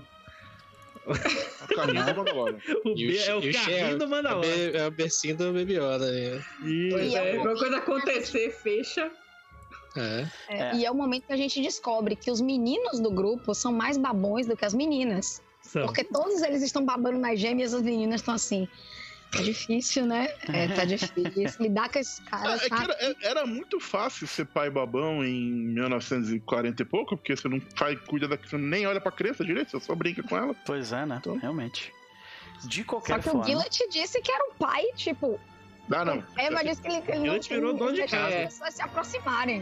Uhum. Eva não consegue. Não, tem que pedir assim, é, me dá essa agora, Gillett, uma pra cada. Tem minha duas. vez, minha vez. Né? É, ué. Porém, Eva já estava meio doida pra pegar alguma missão pra fazer alguma coisa além de cuidar de crianças, porque. Uhum. E como Enfim. boa madrinha, a amiga estava ajudando, tipo, vai, vai na missão. E aí, porque gente... na real. Ela tinha ideias. Uhum. Tinha ideias. E aí a gente tem uma cena final, né? O epílogo de cada personagem. Uh, lembrando vagamente aqui, como é que foi o epílogo do, do Gopal? Digo. Ele passou, um, assim, ainda tava, começou a trabalhar com a Androceus. Foi um dos motivos de fazer várias viagens, né? Ter voltado no Brasil, voltado na França. Na Índia. E, e aí ele fez essa última... Uh, Depois a gente colocou, né, que já tinha, a gente já tinha passado pela Segunda Guerra, né, e tudo, e continuando trabalhando e tudo, e que ele teve um momento em que ele foi à Índia, foi com a, com a Rue e tudo pra... Ele precisava se despedir de uma outra parte dele ali e de deixar uma outra casca dele. Quando ele volta no templo, encontra os irmãos dele lá, meio que passa o manto pro próximo, pra, pra, pra próxima geração ali, uhum. que vai... Com certeza vai enfrentar momentos conturbados daqui pra frente, enquanto ele tem a outra missão dele. Então é a última vez que a gente vê ele, é ele no plano astral com o Kapur ali, eles meio que conversando assim sobre os últimos acontecimentos. É, eles caminhando pelo deserto, né, tipo, e, e conversando. Uhum. Como é que é o epílogo da Eva? Assim, por cima, não precisa ir com muito detalhe. É... Se não me engano, a gente fez meio junto o da Eva e do Gillett, né? Uhum. Deles cuidando das gêmeas e, e se vendo naquela situação em que eles não imaginavam que iria acontecer de forma nenhuma. Eles já, já, na verdade, eles já estavam é, acostumados com a ideia de que aquilo não seria uma possibilidade na vida deles, assim, em teoria. É, e eles conciliando aquilo com a, com a vida louca deles, assim, que eles não que, querem abandonar de qualquer jeito. E graças isso só funciona, na verdade, porque eles não são um núcleo familiar é, normal, como na época. Uhum, eles uhum. têm uma família estendida aí, da Dora, do Alda e do Gopal, que cuida dessas crianças aí com eles e ajudam quando, quando é necessário, assim, estão sempre do lado. São basicamente dois pais e duas mães ali, cuidando delas. Então, foi nessa pegada aí. E aí, a cena do Gillett mostrando a armadura que uhum. ele fez de Gillett pra Eva. Deva. Em uma aventura, é. A Deva dessa... É, não, o, o, a Cyber Eva, ah. o Nightingale. Nightingale, gostei. É. Eu, eu, total, eu total imagino o Alda, tipo o Piccolo no Dragon Ball, sabe? Ah, a gente vai numa aventura pelas crianças, sabe? Pode crer. Pode crer. Não, não, não. Ensinando as crianças a base do Nakal. Porque, não, cara, eu aprendi, eu aprendi asteca antigo quando eu tinha três anos de idade. Mas... Ritual pra criança dormir. Elder Sign pra manter os pesadelos longe, isso. Porque, coitados dos pesadelos. Tinha, tinha esse negócio do quarto delas ter um monte de, de símbolo arcano bizarro, porque afinal de uhum. contas, essas crianças estavam viajaram pro mundo alienígena, uhum. né? Então, assim... Todas as, as precauções foram tomadas. Exatamente. Pelo amor de Deus, né? É, a gente vê um pouco dessas bizarrices, né? É, e, tipo, o, o como, tipo, essa nova, essa nova rotina de emoção misturado com, com, com detalhes mundanos, né? Como é que é o epílogo da, da doutora Dora e do e doutora, doutora Alder? É, eles levam uma vida tranquila, né? Sim. E o, tudo o... acaba bem. Então, o do, o do Alder, se, se, se você me permite, eu tava, isso é uma coisa que eu ia comentar depois. Mas eu fiquei muito incomodado com o epílogo do Alder. Eu, depois que acabou, eu pensei, eu não gostei de como ficou esse epílogo por uma série de, de, de motivos. A gente pode entrar nisso depois. Uhum. Mas eu não sei se na hora eu me peguei meio de surpresa, se no dia eu tava, não tava muito... muito se eu não tinha pensado muito naquilo. E no final das contas, eu, eu acho que eu fiz um desserviço. Uhum. A alguns elementos do personagem dessa história com o, o jeito que o epílogo ficou.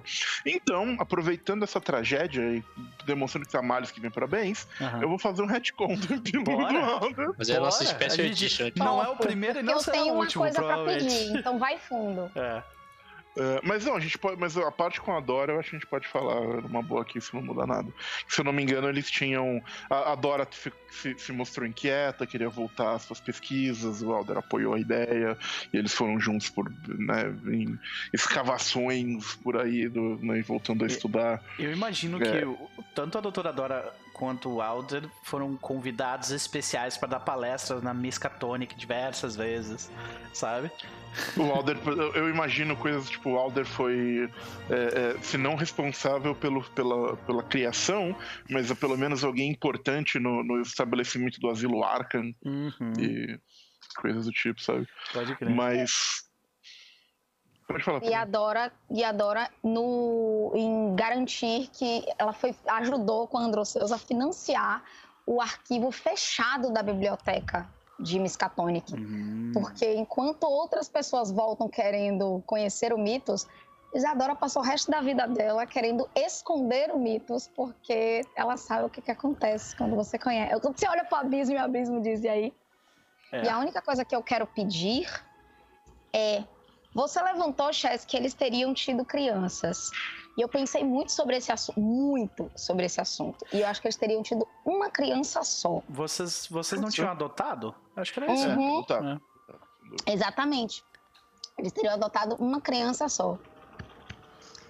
Não, e essa, eu... essa... Diga. Não, não, eu acho, eu acho uma excelente. E talvez tenha sido um ponto de conflito, porque eu, entre os dois, porque o Alder era veementemente a favor de que a criança fosse mantida completamente ignorante sobre os terrores do universo. Eu não acho que a Dora ia gostar dessa ideia. Então isso pode ter sido um ponto de tensão. Exatamente. Enquanto ela queria avisar, porque o mundo é sombrio e perigoso, ele queria, não, essa criança não pode saber. Queria manter a inocência dela, e o né? treinando as duas. O mundo é sombrio e perigoso. Atirar. O conhecimento não vai te salvar. Então permaneça na ignorância. Nossa. É, esse foi o ponto de decisão. Porque é, como ela é uma pessoa conciliadora, é. ela ia topar deixar a criança na ignorância. Só que ela escreveu diários. Ah, olha aí. Caso alguma coisa aconteça com a mamãe, tô aqui, é. ó. Como é isso? Tô. Exatamente. Ocupa, e, e o retcon que eu queria fazer do final do Alder é que são poucas coisas pontuais. Então ele teve essa vida com a Dora. É, eu acho que quando o, a bomba de Hiroshima e a bomba de Nagasaki foram detonadas, foi um momento que pela primeira vez o Alder perdeu a fé na humanidade, pelo menos uhum. por um tempo. Isso foi um, algo que abalou o, o homem profundamente. E não fosse a, a presença da Dora na vida dele, é, ele teria se perdido de alguma maneira, mas enquanto ela estava lá, ele, ele, ele se manteve firme nas suas convicções, mas ele nunca mais teve a fé inabalável que ele tinha na grandeza da humanidade depois que as bombas atômicas foram é, detonadas. E, eu, uh, e o, o, o ponto final, eu acho que a gente também definiu que, em razão do seu hibridismo, ele vive uma vida mais longa do que o normal. Então, ele viveu para ver os seus amigos é, envelhecerem e, e morrerem. E eu acho que a última cena, né, no, no final do, do Wilder, é ele num cemitério, perto das covas dos seus amigos, é, é, da, da Dora, muitos anos no futuro, é, olhando para uma bússola que ele recebeu um dia, fechando a bússola e caminhando para as, para as brumas do, daquele cemitério. Foda, foda, foda, foda. E uh, eu, eu também fiz a leitura, eu, eu vou repetir a leitura aqui porque a galera do YouTube não, não conseguiu uh, pegar, do que aconteceu com alguns dos N P Cs que foram relativamente importantes na história, né? É, Túcidas Vikmati. Túcidas mudara de profissão, ele se, se tornando professor de história em uma escola pública na Índia. Ele se envolvera levemente nos protestos pacíficos de Gandhi e fora jogado na cadeia mais de uma vez por desacato. Quando bebia um pouco mais do que a conta, ele contava a, a confidentes da família sobre quando se envolveu com a doutora Isadora Marques, que o tirou da beira da morte. Mais tarde, ele, recon, ele recontara sua versão sobre o massacre de Calcutá, que fora completamente ridicularizado pela crítica e autoridades como apenas uma versão longa das histórias Pulp, pura ficção. Constituiu família e deu aula na mesma escola até se aposentar. Para os mais próximos, inclusive o Gopal, se tornou próximo dele, porque ele esteve na Índia por um tempo, sempre lembrando do dia em que ele foi salvo por uma mexicana que o colocou em um caminhão de galinhas para fugir de assassinos. Francesco Garofalo, primo de Gopal, aos poucos foi se afastando dos trabalhos da família conforme a idade foi surgindo. Ele fora morto aos sessenta e cinco anos em seu carro na saída de um estacionamento, estran... de um estacionamento estrangulado com uma corda de piano por inimigos da família. Sua morte começou uma guerra entre as famílias de Nova York e Boston, que acabou com a morte de diversos do alto escalão dos Bonanno e o fim da chamada Era de Ouro da máfia nos Estados Unidos. Giuseppe Bonanno, o líder da máfia com quem o grupo lidou em Nova York, tentou cumprir a promessa que fez de não se meter mais com mitos e por grande parte da vida foi bem sucedido.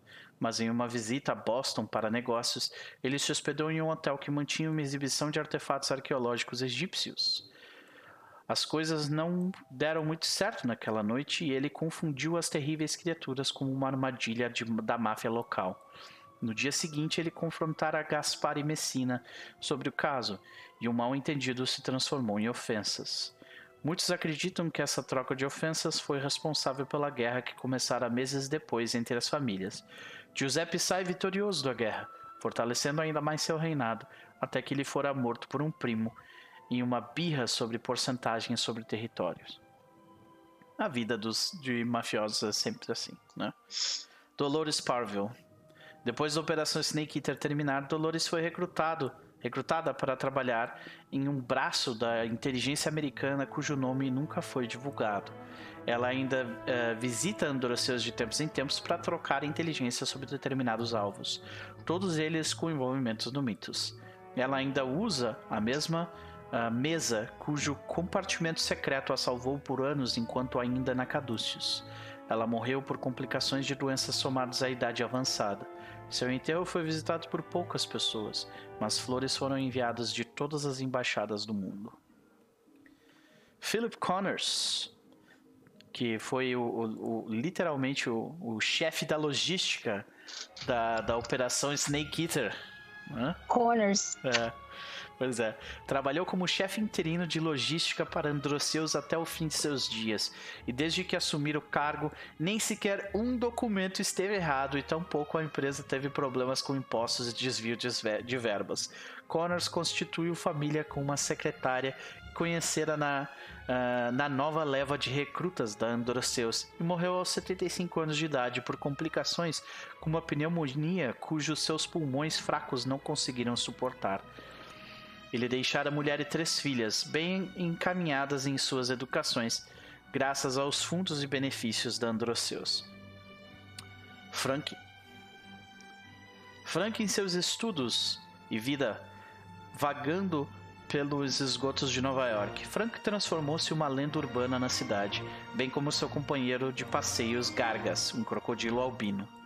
Por muito tempo, Curiosos e vagantes peregrinaram para os locais de estadia dele até que um dia ele, bem como seu companheiro crocodilo, desapareceram. A Gopal e Alder ele se apresentaram novamente com um corpo diferente e nome James Agee, ou Agee, que posteriormente criaram uma carreira como crítico de filmes especializado em musicais. Por último, Abedin. Enquanto ainda completava seus estudos, Abedin lançou seu primeiro livro, Serpentes da Paixão, que foi um sucesso estrondoso. Abedin pessoalmente contratou um novo governante para Alder e passou a visitar o casal de doutores sempre que possível. Um dos autores da primeira leva de A A Wins Magazine Publishers, que é a, a, que é a editora responsável pelo Weird Tales, né?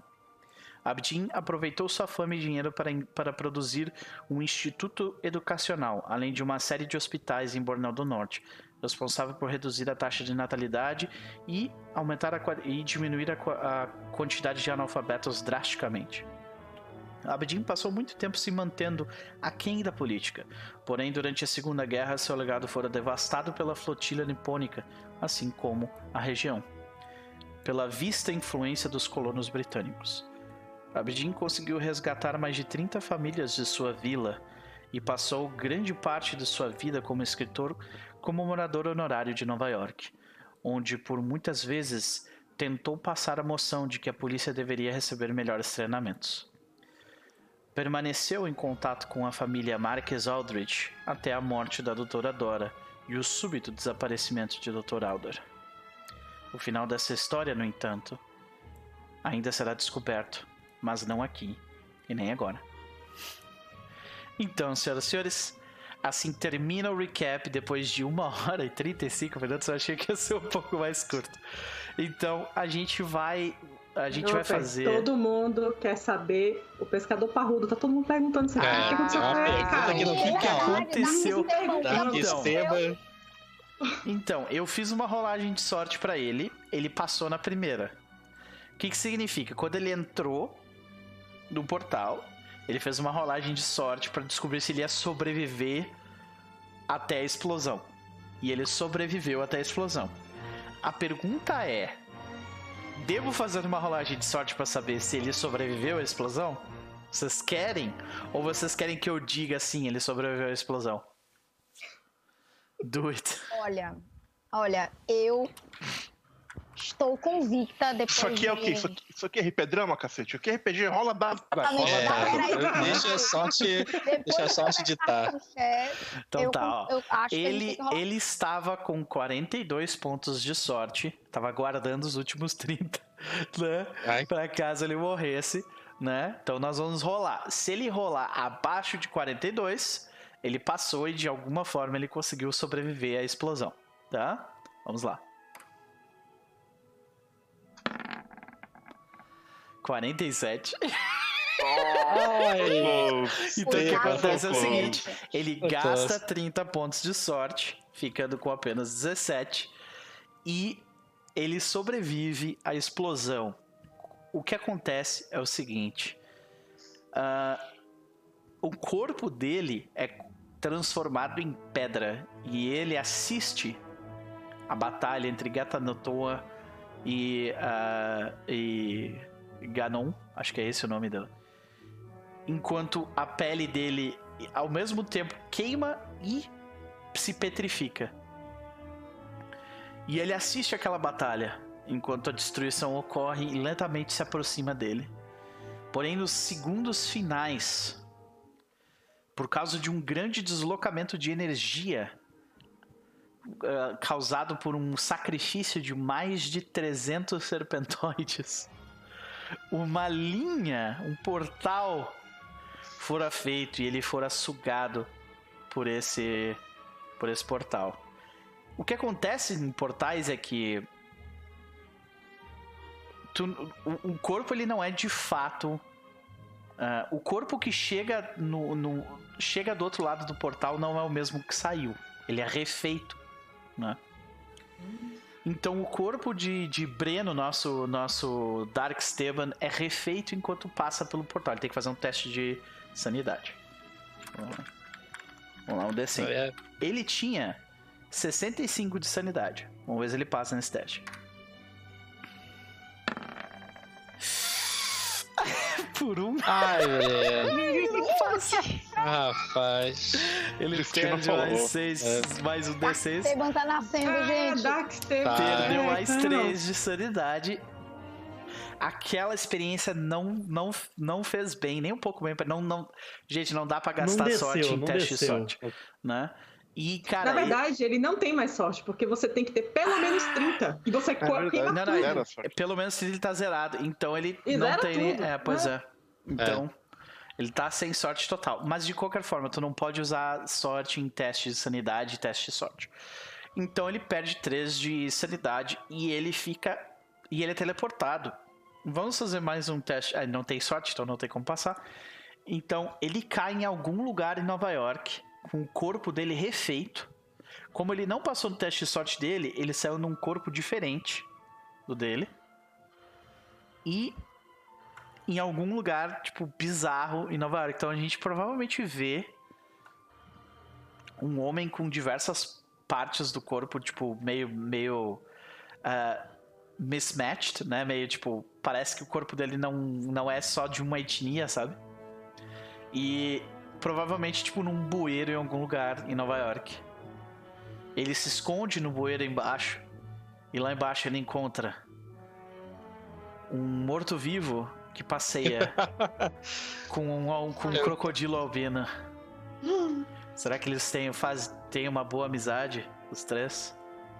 Hum? Será, senhoras e senhores? Vamos dizer, ó, cinquenta por cento.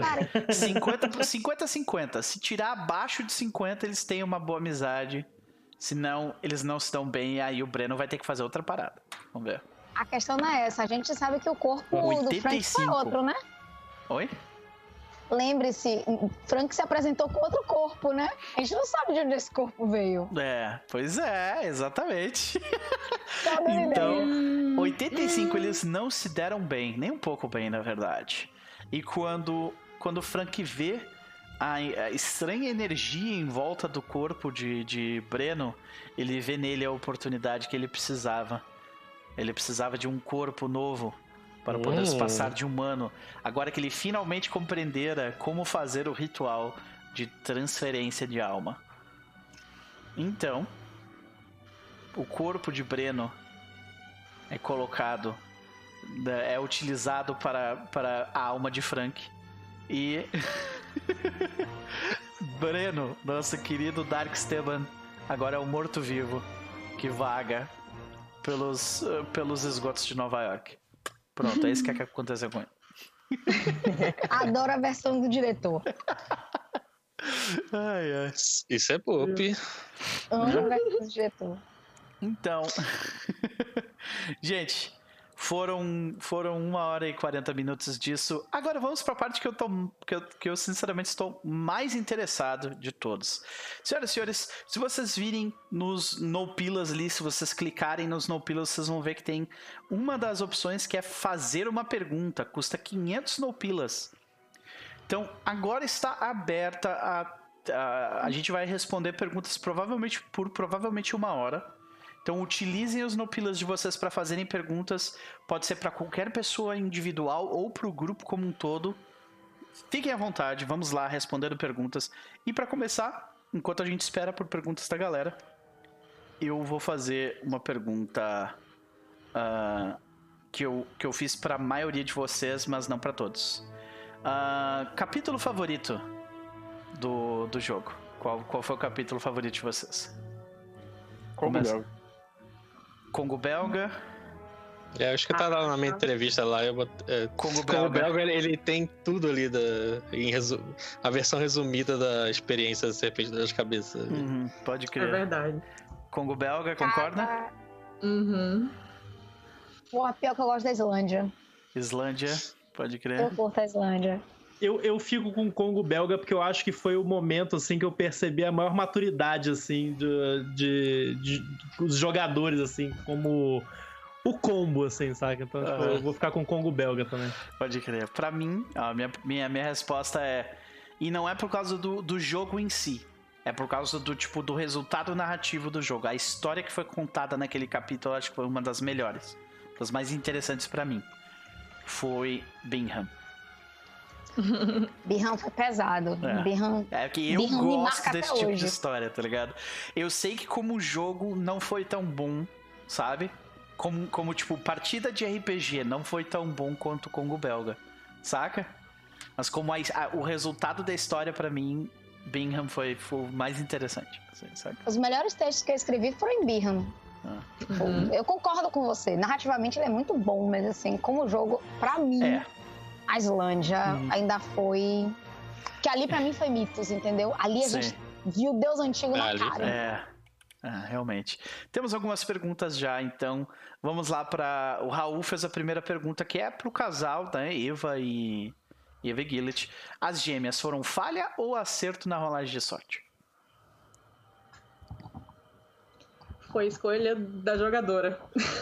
É. Porque é assim que tem que é. ser. Não tem que é, ser relacionado a essas coisas, não. Tem foi coisa escolha da jogadora escolha. E eu nem sabia. Eu não. nem é. sabia. A, a, Cris, a Cris me surpreendeu, né? Isso não foi combinado. É. A gente conversou, né, Cris? Eu acho que, tipo, uns dois meses antes do, do final, tipo... Foi. Conversando assim, o que, que tu acha que pode acontecer? Como é que tu gostaria de explorar isso? E a gente foi meio que desenvolvendo uma ideia, né? É. E aos Porque pouquinhos a gente dava assim, só, sabe, tipo um grãozinho, é. assim, sabe? Sim. É. Porque assim, é, a gente tinha um problema ali, que é, é divertido, seria divertido brincar com a cabeça da Eva, sobre, tipo, ela tá sentindo coisas estranhas e lidando ah. com magias bizarras e, sabe? Só que ao mesmo tempo, é um ela podia mesmo. morrer no final. E, e eu não queria deixar esse gosto do, no final da temporada. Se ela tivesse que morrer ali, ela ia morrer de forma heróica e tal. E nem é aquela coisa, tipo, porra, morreu, morreram três pessoas, né? Então, ah. eu não queria isso. Hum. Então, a gente só deixou pra revelar mesmo no, no pós. Mas já tava, já tava decidido, assim, que se a Eva sobrevivesse... Ela já estava grávida, já tinha muito tempo. Eu, provavelmente ela engravidou ali no Congo, gente. Muito provavelmente. Aquela ali, na cabaninha, ela engravidou do Dark Gillett. Do Dark Gillett. É, então, existe a chance de uma dessas gêmeas, né? Dark Gillett ali no auge da sua malemolência. Aqui é Ritinha mesmo. No auge da ginga do rebolado. Todos os testes místicos, não vem a mão. É, é. é o, que, o que tiver que tivesse ali foi exorcizado, né, gente? Esqueçam. Uhum. Ah, o... Nossa senhora, melhor exorcismo. Teve, teve exorcismo pra D C M, teve exorcismo Caralho, pra Natal. A gente criou várias categorias de exorcismo. Já o Alba tem um. D C M. Exorcismo pra Natal é bom demais. Paulo Magnus, Magnus perguntou qual é a origem da mutação, da hibridização do Alder. Você quer que eu responda? Você responde? Né? É, Você vamos prefere? lá, vamos junto, né? Acho que a gente, porque a gente criou meio que junto durante a criação de tá personagem, bom. né? Quando a gente tava criando o personagem, quando o, o Noper falou, ah, vamos jogar e tal, ele falou... É, ele, ele, ele sabia que, eu ia, que o, o, o Alder ele ia ser introduzido no, como um... um o, o, o Noper me contou como é que era a região, por exemplo. Ele falou, ó, você vai estar num... No, como é que era o nome do lugar agora? Esqueci. Um, pior que eu sempre Borneo esqueço. Norte, Borneo do Norte. Né? Ah, não, está Borneo do Norte. É. Então, você vai estar em Borneo, vai ter, ter uma presença do exército britânico, eles estão lidando com uma praga e... Eu pergunto o que, que tem no, no grupo, a gente fala, ah, tem um médico, não tem um médico. Eu falei, ah, médico pode ser uma boa, estão lidando com uma praga, já junta as coisas, a Caduceus tem esse elemento e tal. E aí, é, é, o, quando a gente estava discutindo esse, esse conceito, a gente falou, ah, tem uma doença muito letal e não sei o que, e eu gostei da ideia do, do, desse personagem, ah, por algum motivo ele ser imune a essa doença, ou ele ter é, alguma... Ele já ter, foi exposto a isso antes, porque eu comprei, na hora que a gente estava fazendo a ficha, eu comprei um talento especial, que era um, um talento de... Que te Pulp, dava ponto de... Cthulhu Mythos, você começava com mais, dez é. pontos a mais de Cthulhu Mythos. E aí o Noper falou, porra, começou com dez pontos de Cthulhu Mythos, tem que ter uma parada muito sinistra no seu é. passado. E a gente falou, pô, então ele já pode ter sido exposto a essa doença e ele sobreviveu de alguma maneira. Uhum. O Noper falou, bom, o único jeito de sobreviver a essa doença, tipo, tem na história como é que você sobrevive a essa doença, mas só tem um jeito, que é a hibridização. Então a gente concluiu que os pais do Alder, eles eram é, lords ingleses, ligados a essa coisa toda, e eles estavam numa expedição em algum lugar da África, e o, o, a, a, o grupo, né, que eles estavam foi acometido por essa doença, morreu todo mundo. O Alder era uma criança, ele foi infectado também, mas ele, ele eu não me lembro, ele... Acho que... é, eu não...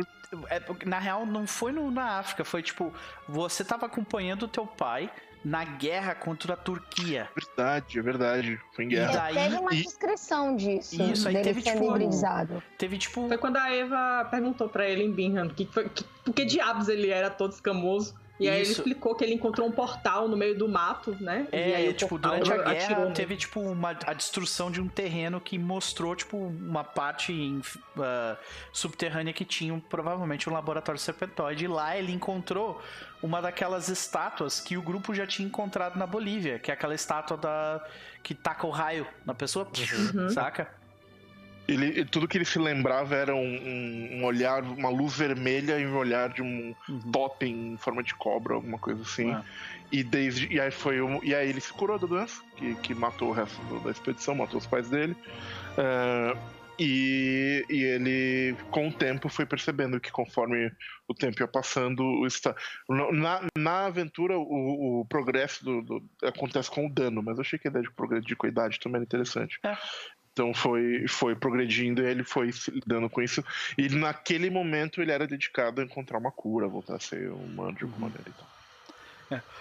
Tá, e uma das coisas que eu tive dificuldade durante essa aventura, porque, tipo, na minha cabeça faria sentido tu eventualmente sozinho conseguir achar uma cura. Tu tendo os recursos da Caduceus, sem eles te impedir, tu ia conseguir criar uma máquina de, de desibridização. Só que a própria Caduceus estava meio que te, te... Ah, não, tu não pode acessar não sei o quê, sabe? Que eles estavam meio que te... Eles te davam... Eles davam acesso pra vocês até onde eles podiam confiar que vocês não iam conseguir fazer muita coisa, sabe? Então é, eu tive um pouco de dificuldade por causa disso. E, e depois eu converso com o Yig, o, o, o perso... tanto o personagem quanto o jogador pararam de buscar, porque... Ele, é, o Yig te amaldiçoou, muito... foda. Ele, né? Eu achei interessante o que aconteceu e, e tal, então a gente parou. Não. Ele falou, agora, agora a história é outra, agora vamos ver pra onde vai, eu tô parado. É só isso que eu tenho que fugir. É, o João Alfred perguntou, qual a expectativa em relação ao seu personagem que não se concretizou? Ah, uma excelente pergunta. Vamos começar pela, pela Ivy. Vou mudar a música aqui. Você fez essa pergunta pra mim, tava lendo essa pergunta agora no chat hum. e... Eu vou ser polêmica nessa resposta. Ok. Eu realmente esperava fazer as pazes com o Norton. É. Foi a única coisa que, pra mim, enquanto jogadora, é... foi complicado. Foi esse arco. Tipo, eu resolvi esse arco com o Cris maravilhosamente em texto. Muito obrigada, Cris. Você é um amor. Mas... eu ainda queria saber o que tinha dentro daquela maldita caixa, cara. E um dia, num doff, eu vou emparedar a casa e ele vai ter que me dizer que porra tinha naquela caixa. Nem ele sabe. Eu acho, é, eu também acho que nem ele sabe. A caixa é a porta-malas do Pulp Fiction. Tá é, meu, é minha cartada, meu, meu coringa ali guardado. Mas, eu, já que a gente tá no, no, no Director's Cut... Ah. Eu tenho a carta da Dora e eu vou publicá-la depois desse Director's Cut pra vocês saberem o que é que ela escreveu. Eu, eu acho que eu tenho a carta dela também. Deixa eu ver aqui. Se eu não Entendeu? salvei Já, já que lugar. estamos nessa. Mas é isso, eu acho que a única coisa que eu senti falta na, na Dora é que ela, ela encontrou paz... Depois, ela, ela se realizou muito com os amigos e o Alder. Mas eu, Evelyn, ainda sinto, poxa, eu deixei aquela porta ali que não tá fechada, sabe? Aquela dali eu queria ter fechado. Uhum. É, e, e isso é uma daquelas situações onde, tipo, o R P G nunca vai criar uma história que, tipo, que um escritor faria melhor, sabe? Que não faria melhor, na verdade. Porque... é aquela coisa onde, tipo, a vida real passou por cima da, do jogo, sabe? E, e sinceramente, eu, eu fiquei numa situação que, assim... A solução que eu dei era aquela é, solução temporária. Porque na minha, na minha cabeça eu tinha esperança do tipo de, ah, de eventualmente, tipo, lá nos últimos episódios o caso voltar. Essa era a minha ideia a princípio, sabe? Por isso que eu deixei meio que naquela, ele sumiu, sabe? É. Uh, porque talvez de repente ele voltasse nos últimos episódios. Só que daí durante o jogo vocês, tipo, viraram a página. Saca? É, a gente, exatamente. O, e daí o, a coisa... não fazia mais sentido ele voltar, sabe? Então, no final das contas, acabou ficando acho. assim. Uhum. É, mas ele perguntou, né? Qual é o arco? É, esse foi tipo, eu queria é. ter virado a página ali, mas... Pode crer, pode crer. Esse foi o meu. E vocês, crianças? Quem é o próximo aí? Posso falar, então, no caso. É, assim, eu, eu acho que tudo que eu queria fazer com a Eva, eu fiz. Mas, assim, tinha um, é, eu tinha... Eu meio que para entrar na personagem, porque no início eu tava com muita dificuldade de conseguir é, me expressar com ela dentro do jogo, eu começava a escrever situações hipotéticas que poderiam acontecer. E, assim, quando eu conversei com o Pedro sobre a cena é, do Speakeasy... Minha intenção inicial era, na verdade, criar aquela relação de, tipo, dois personagens que ficam se engarfinhando. Aí eu ia ficar o tempo todo, tipo, dando uma alfinetada no Gillard porque ele é um idiota, uhum, uhum. o tempo todo. Só que isso não aconteceu, porque logo no início eu já vi a personagem estava apaixonada por ele. E aí eu falei, pronto, não, não vai rolar essa parte de os personagens ficarem se alfinetando. E ainda depois, ainda teve problema que Golpal desapareceu e o Gillard ficou em frangalhos. E aí eu, tipo, meu Deus, e agora? O que vai acontecer com esse homem? E, então não rolou isso que eu imaginei que rolaria, sacou? Essa, essa etapa dos dois, tipo, meio que se engalfinhando um pouquinho. Saquei, saquei. É, é, é, isso aí é outro, outra parada que a gente, a gente já falou várias vezes, né? Sobre, tipo, a conversa que a gente teve depois do arco de Bingham. Uhum. Porque foi naquele momento onde, é, logo de cara eu notei que Uh, o grupo tinha, tinha, uma, um, tinha um, um, um carinho especial, uma vontade de se envolver em dramas interpessoais, né? Uhum. E eu acho excepcional, muito bom. Mas chegou num ponto, que foi o ponto de Bingham, onde isso tava, tipo, sobrepondo a aventura, né? E aí a gente, eu, eu conversei com o grupo pra, pra, tipo, reiterar, né? Relembrar a ideia de que o jogo é Pulp, pra começar, né? E acho que fez, fez uma grande diferença. E também pra meio que esquematizar, tipo assim, onde que a gente pode colocar esse drama pra explorar ele também, mas, tipo, dividir e deixar mais dividido. Tipo, quando a gente tá na aventura no campo, é aventura no campo.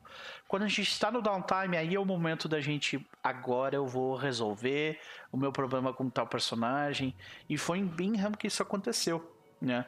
E é, eu acho que foi... Eu acho que essa situação do teu personagem, junto com que foi aquela coisa de se engalfinhar, se perdeu mais ou menos nessa época, né? Ou isso aconteceu um pouco depois? Como assim? Da, deu é, imaginar uma linha de, de história e não acontecer? Isso, foi é. antes, foi, foi? É, foi, foi antes do Diego sair. Porque aí ah, teve tá. realmente essa coisa, foi, foi o downtime da primeira missão para a segunda. Saquei, saquei. É, pois é. Aí, de novo, né? O Diego, infelizmente, teve que, teve que sair dele aí e acabou esfriando aquela, aquela timeline ali. E, é, Diego... Em, em Bingham, eu acho que tinha muitas, muitas questões é, de que, que, não é, que não fazem parte do resto da campanha em geral, assim, eu acho. Não tão forte, pelo menos. Que são questões de moralidade. Uhum. Que era uma coisa até que a gente já tinha falado do Pulp, que não é tão abordado, porém a gente tem um Cthulhu que aborda isso. Senão o peso das, o peso, as coisas não tem peso. Se não ah. existe moralidade... Foda-se, criaturas ancestrais, minha gata tá doida, gente, mas tá tudo bem. E aí eu acho que... Eu, eu também gostei muito de Bingham nesse ponto da gente conseguir alinhar qual é... é até onde nossos personagens vão. Uhum. Quando as coisas chegam num limite, assim, bem absurdo, né? Porque realmente a gente tava lidando com uma situação que era bem delicada ali. E foi um introspectivo pra todo mundo, eu acho, no fim das contas, essa, essa parte da campanha. Uhum. Então, realmente, ficou... Tinha, é, dava pra entender por que que misturou tanto é, o, as relações entre os personagens e o, o plot em si, né? Beleza. Inclusive, foi ali que eu... Foi ali que a Dora se apaixonou pelo Alder. Bingham foi, foi o tipo... Aquela cena onde ela abraçou ele de costas, foi... né? Uhum. Eu é. só percebi, tipo, semana, mês, quase um mês depois eu... É. Ah, nada mais sedutor do que planejar o assassinato de um líder religioso. Né? Sim. E que a gente não dá um tiro na cabeça dele. Aí. Não. Que homem. Cena, mas okay. E pra ti, Gompal, como é que tu tem, tem alguma linha que, que tu sentiu assim, porra, eu queria ter explorado isso e não rolou? Não sei se uma linha ou se... Porque a gente também tava utilizando de um sistema... novo também, tudo, eu senti que algumas habilidades eu quase não usei, que é de certa maneira que eu investi, principalmente o ocultismo, que eu usei poucas vezes e acabei, por causa do meu background, foi uma coisa que puxou bastante, eu não sei também qual maneira que eu poderia ter usado melhor ali, mas... É, isso aí eu acho que, tipo, é, é um problema... específico de, de jogos que tem uma lista de perícias muito grande. Uhum. É. Existe, uhum. tipo, overlap Concordo. de perícias, é. saca? Concordo. E daí, é, acontece muito, por exemplo, o, e, lembra que tiveram, tinham vários momentos onde eu dava, tipo, alternativas. Ó, oh, tu pode rolar isso ou aquilo, né? Uhum. E uma coisa que eu acho que eu deveria ter feito um pouco melhor, né? É, tipo, ao invés de pedir uma rolagem de Cthulhu Mythos, eu poderia pedir ou tu faz um teste de Cthulhu Mythos ou de ocultismo, né? E daí talvez tu poderia ter usado... Eu acho uma que resposta eu até pro outro caminho. Exato. É, algumas eu vezes até eu fiz vou... uma ou outra vez isso, mas eu não fiz com a frequência que eu deveria ter feito, sabe? Pra tu poder usar mais, né? Mas, de novo, ocultismo te daria informações, Cthulhu Mythos te dariam outras oh, informações. Sim, então é, sim. seria algo interessante. E, infelizmente, passou batido mesmo, né? Foi erro Mas, meu. Mas é, isso acontece também. Não, acontece também de... Uhum. Como você falou, a gente tava testando um sistema novo, com muitos personagens bem diferentes e várias questões. É, eu lembro que eu senti mais falta disso, mas... Mais pra frente eu lembro que eu consegui usar outras coisas também pra... Alguns momentos você também fez isso também e isso plantou a coisa também. Em, em é, compensação, a clarividência foi, tipo... Não, a clarividência... eu fui, o ouro. Ela, ela literalmente, ela saiu do... do da foi gente, ela agiu de maneiras ali que foi... Com certeza que não, não tá no livro isso aí, cara. cara. Não, definitivamente não. Salvou vidas essa é clarividência. É a nossa clarividência. É a clarividência aqui do Number Two, é. né? Dessa vez, porque... É. Cara, mas isso a mesma é uma coisa, coisa que, que é difícil também, né? Porque... O sistema é... de magia, a gente tava usando meio que que a gente fez, assim. É. Sabe? Porque o sistema de magia de chamar de Cthulhu uh, é entruncado, é chatinho. Saca? Então a gente meio que, que fez uma parada nossa. O chamado até faz sentido, né? Mas...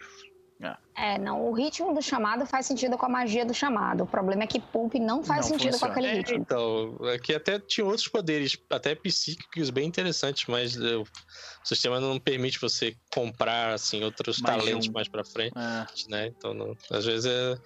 Não sei, talvez fique uma, uma coisa aí pra uma edição futura e tudo assim. Que... Caso você vá jogar Pulp com tudo, tome cuidado com isso. É, fique, é. fique esperto. É. Mas em compensação da, da jornada de, do Gopal, eu achei que não, não teve nada assim que eu acho que faltou assim, pra ele. Eu acho que acho que teve é, capítulos ali decisivos. O capítulo da Índia, pra mim, foi pessoal, foi muito pra ele, pra ele resolver algumas coisas e dali ele tomou outro rumo. Assim, eu fiquei então... pessoalmente muito orgulhoso com. com a analogia da cobra tirando, trocando de pele, tá ligado? Tipo, pro, pro, pro Gopal meio que também deixando aquele, aquele peso que ele carregava da Primeira Guerra, tipo, um pouco pra trás, saca? Uhum. Eu, eu achei muito, muito massa foda. aquilo, né? Uhum.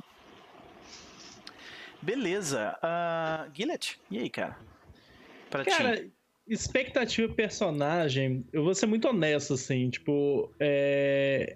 Eu acho que existe um gap muito grande entre o, o que você mentaliza que vai ser um jogo, né?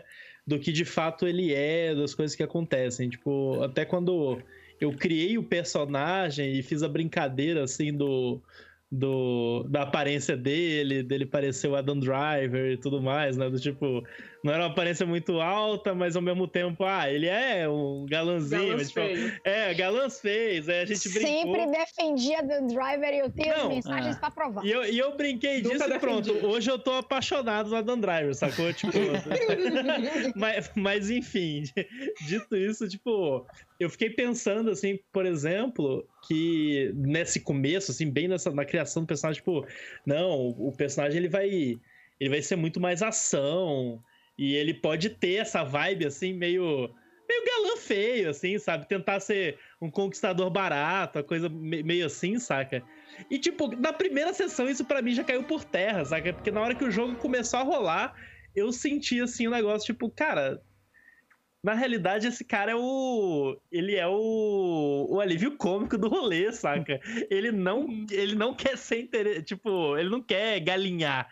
Ele não quer pagar de foda. Ele, tipo... Ele sabe o que ele é foda em coisas A, B e C, saca?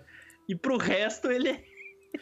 Ele é, tipo, completamente nonsense, assim, tipo, não tá nem aí. Tem um, tem um, um, um adjetivo em inglês que descreve bem ele, pelo menos pra mim, que eu não sei uhum. como traduzir, que seria aloof, né? Um personagem que é aloof. Ele é meio avoado. Ah, é ele, voado, ele, é. Sabe, ele não para muito pra pensar no que ele tá fazendo, Sim. sabe? Tipo... Mas então, isso, isso foram características que ele foi conquistando, assim, eu acho que ao longo do tempo. E foram ficando cada vez mais firmes conforme eu fui sentindo, sabe? Então, eu não tenho a sensação de que... expectativas com o personagem não, não foram atendidas. Pelo contrário, inclusive, na verdade, eu vou reforçar... Eu acho que o jogo me trouxe muitas boas surpresas é, na aventura, no geral, com o personagem para mim como jogador. Inclusive, e já falei isso em N vezes, vou falar de novo e repetir é, e agradecer, né? Tipo, a Cris, que foi a parceira é, romântica do personagem, né? E tudo mais, o jogador aí foi, tipo... É, minha parceiraça esse ano todo, uhum. uma amiga incrível, é, pessoalmente, assim, a gente se aproximou muito esse ano, né, e em parte, né, teve a ver também, obviamente, com uh, o vínculo dos personagens, a gente discutia muita coisa e, enfim, é... e que foi a minha primeira experiência em R P G, tendo um relacionamento interno em game. Olha lá o gatinho, gatinho! É, tendo, tendo um relacionamento em game no R P G, pra mim foi um negócio, foi tipo, completa, uma experiência nova, completamente nova. É, e quando começou a rolar, que as coisas começaram a acontecer, eu comecei a tipo, caraca, peraí, como é que funciona isso, sabe? Tipo, então rolou muita conversa, rolou conversa com o Yves, rolou conversa com o Cris, inclusive a Evelyn vai lembrar, eu vou contar isso. Teve uma conversa que eu tive com a Evelyn que eu falei pra ela, eu não sei se, tipo, sei lá, ele não é homossexual, ou talvez é, assexual, sabe? Tipo, eu não sabia, sabe? Tipo, só que a, as coisas foram acontecendo e aí eu fui, tipo, me jogando no personagem e, sabe, tipo, a história... aceitar a história acontecer e transformar o personagem e perceber que, tipo, caraca, esse personagem avoado que é, se foca demais nas tecnologias e não sei o quê, e no, na pilotagem e no próprio ego, de certa forma, né? É, escondendo... um passado obscuro, né? Tipo, uma forma de, dele é, suplantar isso no passado, né?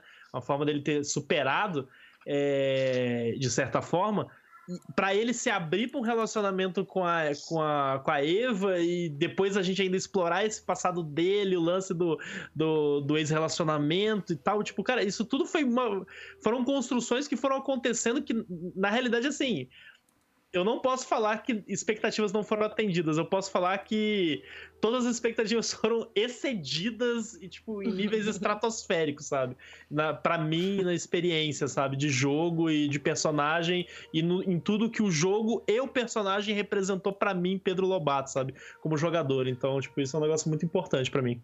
Eu vou pular a fila das perguntas, porque é o seguinte... E aí eu faço a pergunta pra galera que fez isso, né? Que participou disso.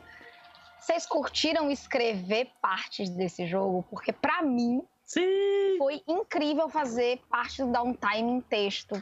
Porque eu pude uhum. explorar o que eu queria. Obrigada, Nuper.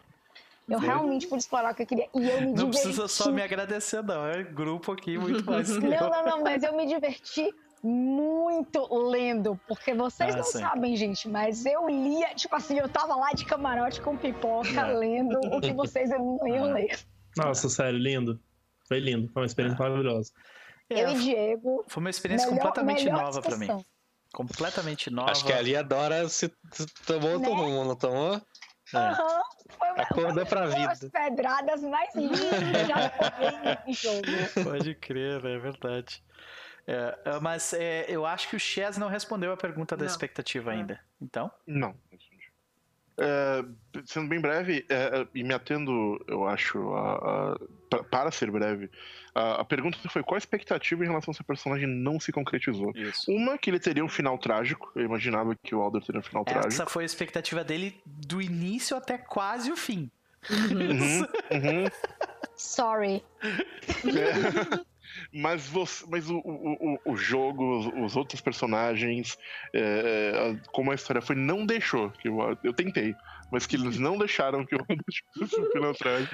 Foi então, o lobby. Você queria muito, né? Tinha um N P C, o Abdi, a vida do Abdi era fazer ele não se matar. Saca? De você... A âncora. É por isso que eu financiei o primeiro livro dele. É. Então, o, o, então essa foi uma expectativa que eu tinha. E novamente, não é uma questão expectativa, é bom colocar. É algo que eu espero que aconteça, não necessariamente que eu quero que aconteça. Eu tinha essa, essa expectativa pelo, pelo tipo de personagem que era e, e, por, onde, e por onde a coisa é, eu imaginei que iria. Não foi, e foi ótimo que não foi, né? não, não, eu não tô frustrado que porque isso não aconteceu. Só foi que eu achei que ia e, e não foi. Isso foi bacana, é, é... Em, em muitos sentidos. E uh, tinha uma outra coisa que eu ia falar de expectativa aqui. Uh, não, eu acho que essa era a principal. Que eu imaginei que ele, imaginei que ele teria um final trágico, alguma coisa assim, e não teve. E isso foi, foi a maior expectativa que não se concretizou novamente. Não que eu queria, mas que eu esperava. E não foi. Então... Pode crer. É, pra mim, eu vou te dizer que a minha, minha resposta vai ser bem parecida com a do, com a do Pedro. Porque acho que até por isso é, esse jogo foi tão especial pra mim. Porque é, eu já tive outros jogos onde diversos momentos eu, eu imaginava, tipo assim, ah, eu acho que os jogadores vão ir mais ou menos pra esse lado, eu acho que os jogadores vão fazer mais ou menos isso aqui. Seria, eu, tipo, vai ser muito legal quando o personagem X descobrir Y. Sabe? Então eu cria essas expectativas, né? E em quase todos os meus outros jogos que são campanhas mais longas, em um momento ou outro, eu sempre senti que tinha alguma parte do jogo que não era tão boa.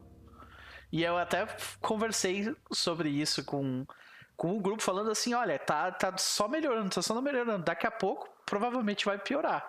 Mas tudo bem, porque ainda vai tá bom. Sabe? Eu falava assim pra galera... E eu passei meses esperando o momento ruim chegar e não chegou, sabe?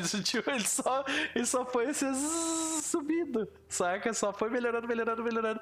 Cada domingo era melhor pra mim. Então, a minha expectativa que não foi cumprida era que em algum momento o jogo ia ser ruim. E não foi. Então, então é isso aí. É, é, pois é. Eu entro no coro do Chaz aqui, que ele falou de... A gente, às vezes, tinha expectativas de como ia começar um capítulo e o negócio tomava uma outra forma, assim, que é. acabava e você... Caralho, que Eu aconteceu? Te dizer que os escritores Foda. do jogo, é, de, dessa aventura, estão de parabéns em, em brincar com a expectativa do, do jogador, assim. Eles, eu acho que eles conseguiram surpreender do, do início ao fim, assim, com uma boa consistência, assim, sabe? Eu realmente esperei terminar insana. Tipo, eu, eu, eu, eu fiz o personagem pra jovem. Eu tava lendo agora. Mas se você não tivesse conhecido o doutor Alder, você teria enlouquecido cem por cento. Exatamente. É por isso que eu tô dizendo. Ela estava em franca decadência. Tipo, eu vou enlouquecer, eu vou enlouquecer, eu vou enlouquecer. Opa, peraí. Peraí, essa pessoa precisa de mim. Eu preciso, eu preciso ajudar as pessoas aí, tipo... Foi subindo, subindo, subindo, subindo. É, é. Ela tava em franca decadência. É. Eu acreditei, sinceramente, falei isso com o Cris, falei isso com o Pedro. Eu imagino que Dora vai acabar insana. Ah, por que isso, Ivi? Porque eu comecei com oitenta e seis de, de sanidade e eu tava... Eu cheguei a vinte e quatro. Você chegou a mergulhar bonito ali no negócio. Eu olhei pro abismo e o abismo olhou pra mim e disse, aí, gata... Pois é. É. Vamos para vamos a próxima pergunta e agora vamos tentar responder as perguntas um pouco mais. Bate-bola, bate-bola, jogo tem um rápido. Monte aqui, vamos lá. Qual é a melhor cena de comédia da história para você, fora Nossa a cena do diálogo senhora. do peixe? É uma metáfora e vai lá e pilota aquele avião. Eu tinha uma resposta para isso, mas ela sumiu da minha cabeça, então eu vou pular pro Pedro. Vai lá, Pedro, o que tu acha? Cena cara... de comédia, tirando essas duas. Mas legal. Exorcismo, B D S M, pelo essa amor de Deus, cara. Essa aí é... Pelo cara, amor de Deus, bicho, não tem como. B D S M, eu concordo plenamente. Esse dia eu, eu doía meu rosto inteiro, porque de tanto rir, assim, foi... Cara, eu passei uma real, semana sentindo dor. É, a Evelyn... A Evelyn ficou a semana mal. Acabado de conseguir o quartel-general lá e a primeira cena que a gente tem é... É do Exorcismo B D S M. Cara, essa cena foi surreal, bicho. E a responsável, porque eu, como narrador, eu só fui me ligar o que que era depois. Tinha alguém que sabia exatamente o que estava fazendo e essa alguém era a Cris. A Cris, a Cris é responsável tava... por isso. Mas, cara, teve muita coisa, mas teve muita coisa espontânea ali, porque é. foi uma parada muito tipo, ah, foi tomar banho, aí eu pensei... Cara, a galera tá no quarto, tá tomando banho, eu vou chegar ali. Tipo, foi um negócio da hora, assim, sabe? Vou chegar arrancando, jogando toalha no Gopal. Escondido atrás das cobertas, do, do, do, das cortinas. Eu não, eu não lembro, eu não lembro agora... Eu não lembro agora, aproveitar pra colocar, se foi logo depois dessa cena, mas foi uma cena que aconteceu no Q G também, que foi é, aquele momento, acho que teve um momento que a Eva e o Gillett meio que brigaram ali. Nossa. E o Gillett foi afogar as mágoas com, Bebendo, com os meninos né? dentro, enquanto a Eva foi sair com, com Dora por Nova York, é. assim, cara. Isso é muito bom, né? Foi os meninos bom. tretando de um lado e os meninos discutindo relação do outro. É. Meninos se, sendo meninos, né? Fazendo coisas que podem de, causar problemas. Que homens vivem menos. Que homens vivem menos. Exatamente.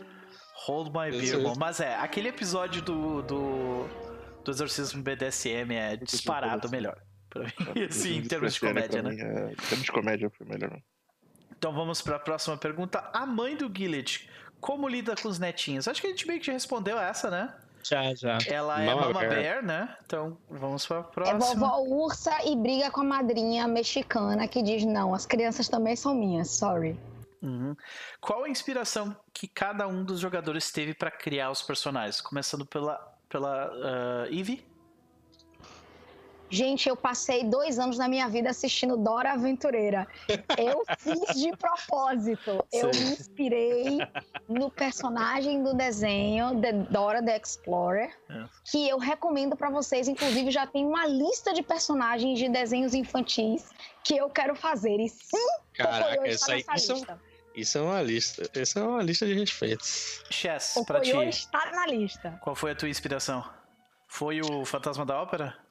Uh, em algumas coisas, é, visualmente, evidentemente, uma, e também na ideia de ser uma personagem obcecado por alguma coisa, é, mas teve mais, teve, eu tava no começo do ano passado, que né, foi mais interessante que eu comecei a jogar, começo desse ano, enfim, tava, quando eu comecei a jogar, uhum. eu tava com, com uma coisa muito tipo, ah, eu quero fazer personagens é, bondosos, eu quero fazer personagens... É, é, positivos, não quero fazer personagens exclusões, eu tava nessa pegada. Então parte do meu, do minha inspiração foi, ok, como é que eu consigo fazer um personagem que é genuinamente bom, que tenta ser uma pessoa boa, mas que tudo em volta diz que ele não, não, não confia nesse cara. Então, em muitos aspectos... Tu fez a um... quintessência, tu fez um hermético quintessencial, né? Em muitos aspectos, é verdade. Então isso foi, isso foi um... um... Uma grande, uma grande inspiração também de tentar fazer um personagem altamente desconfiável, mas que era uma pessoa é, é, boa em algum ponto. Cara, então, tu acho conseguiu. Que foi... por, por muito tempo, tu e a Eva, tipo, o doutor Alder e a Eva meio que desconfiam. Cara, foi muito bom, muito bom, tá louco. Ah, muito então, bom. Acho que foi, acho que foi bacana esse, esse elemento, sim. E aí me fez. Então, foi, o resto foi vindo, foi surgindo. Uhum. Pedro, pra ti, qual foi a inspiração? Cara, a minha única inspiração é, foi o Capitão Boeing do DuckTales, assim, total. Porque é tipo o piloto idiota pra cacete, assim. Com aquela queixada, o, né? De... É, e assim, a galera... Óbvio, ele tem esse lado piloto e tem o lado, o lado inventor, né? O lado inventor, na realidade, eu não tive nenhuma inspiração específica, porque eu queria que esse lado inventor fosse a piada do personagem, o lance de tipo... esse personagem idiota é inteligente para um caralho. E quando eu coloquei noventa inteligência, foi essa sacada que eu tive naquele momento, sabe? Eu ah. falei, cara, isso vai ser engraçado, sabe? Tipo, eu, eu me mas lembro eu... do momento na história em que o Alder descobriu que o Gillette era inteligente. Ele ficou chocado. É, sabe? No, no, um, um episódio antes do, do, do vamos pegar os, os raios e tal, ele falou... Sim. Eu não. me lembro daquele momento. Sim, Isso é insanamente brilhante dele. É. Exato.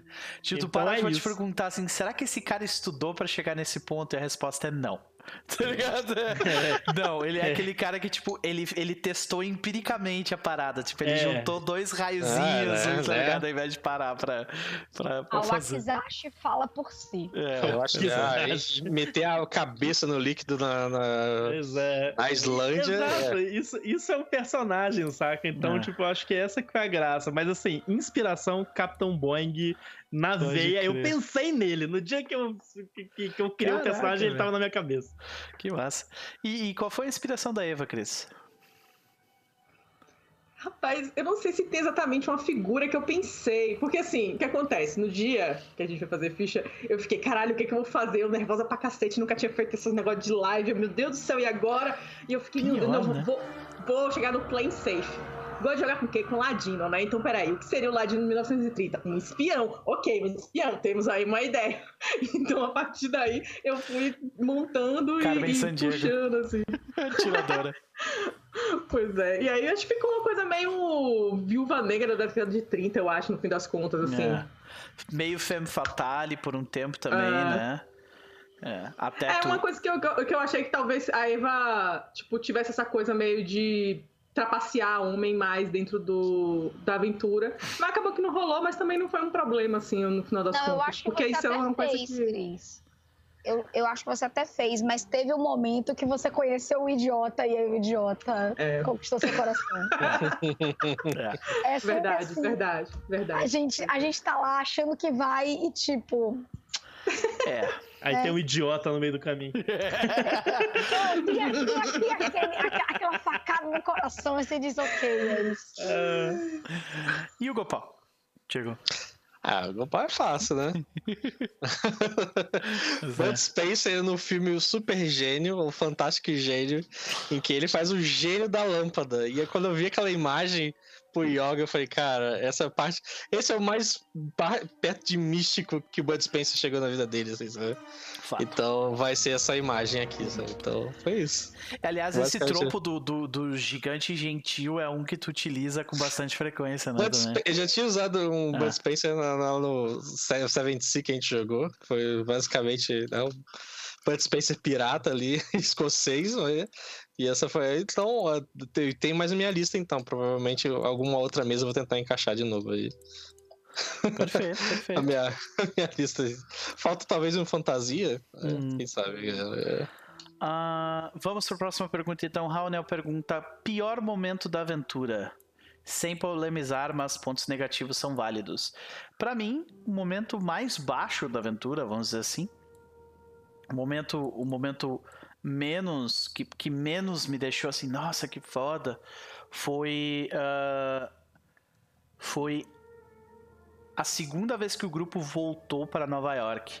Eu senti que, tipo, a segunda volta para Nova York foi um pouco quando eu introduzi o personagem da máfia pro que o Alder, tipo, ele encontrou com o Alder no meio da rua e começou a conversar.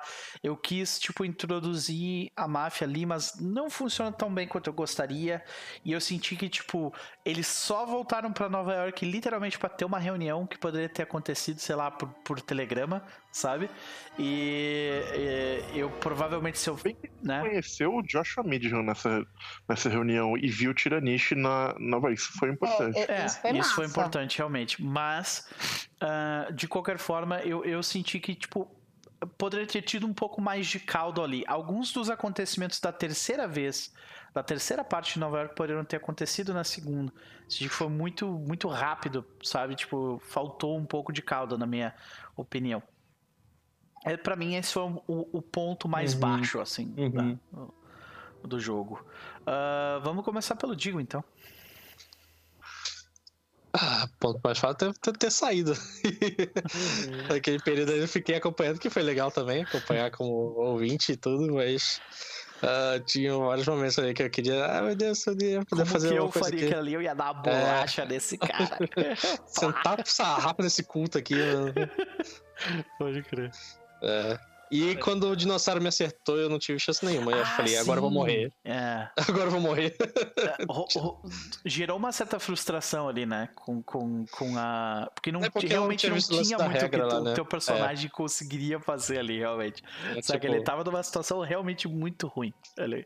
Foi, foi abraçar nos trinta de sorte e ver o que dava ali. É, realmente. Foi isso. Cris?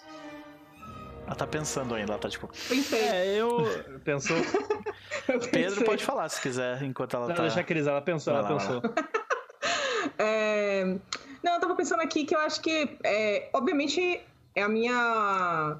Assim, minha experiência como jogador no, no, no, dentro da, da coisa, né? Uhum. Então, às vezes, a quem tá assistindo não tá sentindo a mesma coisa que eu, obviamente. Então, assim, pra mim, eu acho que o ponto mais baixo pra mim foi, acho que o primeiro dia em Bingham, que foi... Eu... Eu tinha a sensação de que eu não sabia o que fazer, então aquilo estava me gerando muita ansiedade. Pra onde a gente vai? O que, que a gente faz? O que, uhum. que a gente fala? O que, que tá acontecendo, sabe? O início de sandbox era... é sempre um troço complicado, é... né? E não era uma coisa assim de, de mistério, tipo, nossa, tem um gancho aqui, um gancho acolá. Não tinha gancho nenhum, e você ficava assim, caralho, eu vou me segurar aonde? E aí, de certa forma, como os personagens se separaram, é... eu meio que sentia que eu tava recebendo informação repetida. Eu ficava assim, então tudo bem, é, tem uma lista de informações que o Noper tem que dar e vai acabar que isso vai acontecer. Mas eu acho que, sei lá, às vezes um personagem conseguia muitas coisas, aí quando passava pra cena do outro, a, muitas dessas coisas vinham pra gente, mas aí meio que... Aí você fica... Eu, eu, minha sensação era tipo assim, eu tô tomando tempo, sei lá, era uma sensação meio estranha pra mim, assim, uhum. sabe? Então pra mim foi a, a parte assim, que eu acho que não... Uhum. Pra mim não, não deu muito certo. Entendi. Beleza, Pedro? É, é, eu acompanhando assim o que a Cris falou em relação a, tipo, é muito uma questão de percepção pessoal do jogador, né? É, pra mim, assim, é o pior momento, mas foi mais por uma questão de sensação minha do momento do que, tipo, ah, o jogo tava ruim ou alguma coisa do tipo.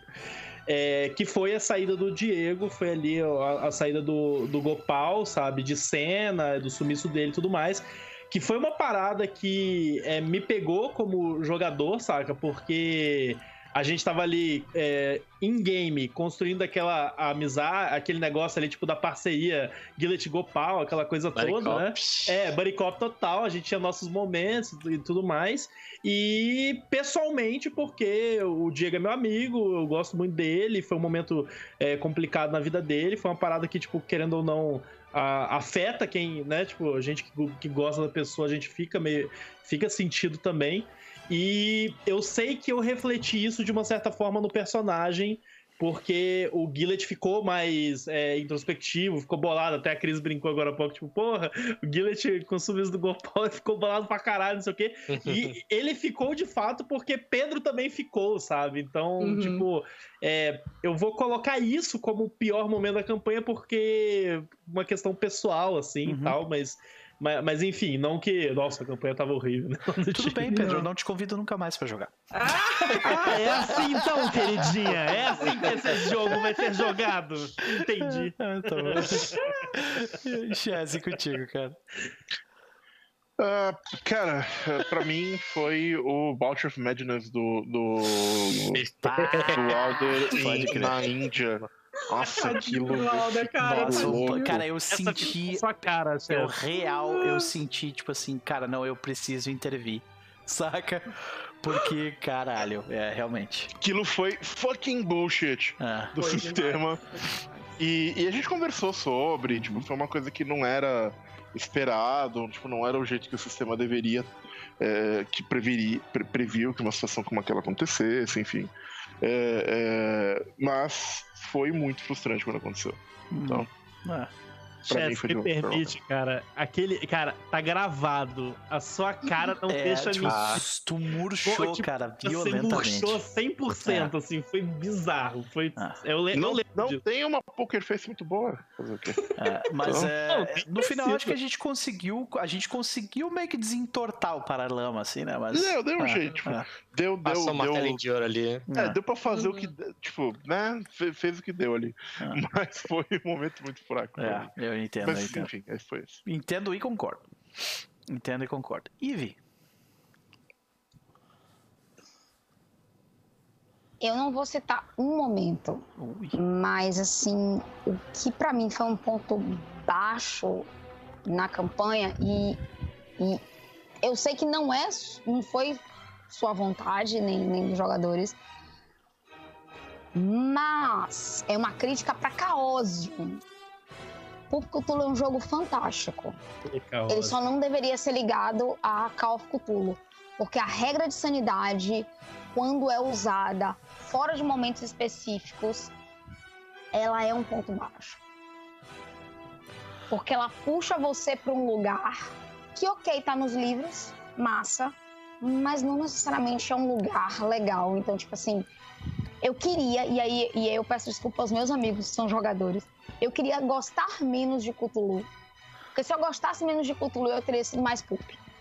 E aí algumas coisas eu gostaria de não ter feito, porque eu sei o que a sanidade faz nos livros de, de Cthulhu. E hoje, olhando em retrospecto, eu acho que eu não teria fundado tanto com a Dora. Porque Dora perdeu muita sanidade, é. gente. Sério, Dora foi o personagem que mais perdeu sanidade nessa aventura. Uhum. E eu gostaria de ter, tipo... pensado mais em Falkenstein, sabe, segurado a mão, do que ter olhado pro abismo de vez. Eu te perdoo, eu te amo, você é minha amiga. Eu também te amo, Pedro. Mas foi por causa de vocês que... E eu tenho que agradecer muito, em on e em off, a Chess. Porque se não fosse o Alder, eu acho que eu, literalmente, eu teria entrado numa espiral autodestrutiva muito foda com a Dora. Então... Obrigada, amigo. O jogo teria Sem despirocado, pedidos. saído uh, completamente do Pulp, né? Pode teria. crer. Uhum. Teria. Ah. Felizmente a gente conseguiu fazer essa, esse carro voltar, né? Né? Beleza, vamos para a próxima então, que é... O Wilson pergunta, qual cena ficou guardada no fundo da alma individual? Para mim, é, são, são duas cenas. O encontro de Alder com Yig. Pra mim, tipo, é foda demais. Tipo, o, as frases que o, que, o, que o Chess, através do Alder, falam no final daquilo, junto com a música, é tipo... É, eu provavelmente nunca vou, eu vou conseguir fazer algo próximo daquele de novo, saca? E a segunda, a segunda cena que eu diria que, tipo, tá ali junto é... que foi o ápice do Pulp, que é o, o grupo in, montado no Tiranossauro Rex, controlado mentalmente por artefatos serpentoides, é. fugindo de uma bomba atômica que está explodindo nas costas deles. É isso. vamos vamos começar pelo Chess. Agora vai lá, Chess. Uh, Alder exorcizando a, a Dora na Islândia antes deles entrarem no... Tipo, Alder falando, revelando o... Mas você não contava com a minha carta armada de levrada pra baixo. Ah, aquele foi o momento que eu curti. E o Migol dizendo, eu te subestimei, né? Pode crer. Yep, yep. Aquele foi um momento legal pra caralho. Yeah. E teve outros momentos mais emocionantes, mas... Mas aquilo foi um, um, um ponto muito forte do que eu acho mágico no R P G. Uhum. Que foi... É, tinha um problema, tinha uma questão, solucionar o problema de maneira criativa, com um plano mirabolante que deu certo no final. E foi um momento que, foi, que, que combinou com o personagem. Combinou. Eu imagino essa cena, tipo, eles estavam chovendo na plataforma, Ué. a capa do Alder ao vento. É tipo, uma coisa que pra mim ficou muito Vocês forte, fugindo, então, né? Porque tava numa situação meio complicada, yeah. vocês correndo, uhum. né? Porque o lugar vai explodir, como sempre, né? é, realmente, realmente. Muito bom. Guilherme, Pedro. Olha, a cena que vai ficar gravada na minha alma, assim, pesado pra caraca, foi Eva pedindo o Guilherme em casamento. Porque, olha, a ansiedade que esse dia que eu fiquei Foi tipo assim, a Cris guardou as sete chaves, os planos dela, o caralho a quatro, fez tudo que ela fez, sambou no meu coraçãozinho, sacou? Tipo, de jogador... Você não tá meu... É... No meu coraçãozinho de otaku emocionado, manja? De, de otaku que chora vendo anime, é, é, tipo, vendo romancezinho. Cara, a... caraca, bicho, aquele dia eu fiquei fudido de tudo. E, e, não, sem sacanagem. Foi, foi do caralho, foi lindo, foi um absurdo. Cris, eu te amo, Cris. Obrigado. Muito bom, muito bom. Uh, vamos pro Digo? E aí, Digo? Pra ti, qual foi a cena difícil, guardada no fundo da alma? Mas acho que aquela cena final ali da Índia, é, pós-combate intensíssimo, hum. em que o Alder coloca a coroa e, e aí a situação vira de novo ali. É. Cara, toda aquela parte ali foi foda demais, assim. Com o ritual, o olho lá no céu, tudo ainda rolando e tudo. Caralho, foi foda demais. Não, e Doutor Estranho ali, opera... operação espiritual no próprio corpo através é, do... cara. Não, a ideia da Cris, que foi é, assim, cara. Né? Pum! Na hora. Foi muito, na... foi muito foda. Muito foda. Espiritual! É. Olha, nem, eu nem sei se eu vou conseguir fazer isso, né? Mas vamos é. lá. Só ah, cara... Mas foi, foi o desespero ali, ó. Então... Realmente, a cena foi muito boa. E de novo, né? Uh... Uh, o início, né, daquela descrição descrevendo, cara, tu, tu sente como se tu conseguisse dividir a terra no meio, super poderoso. Então, né, tu Alec. sente a, aquelas, cor, aquelas cobras entrando dentro do teu crânio. E a frase que o Jesus é clara, né? Excepcional. Ai, meu Deus do céu.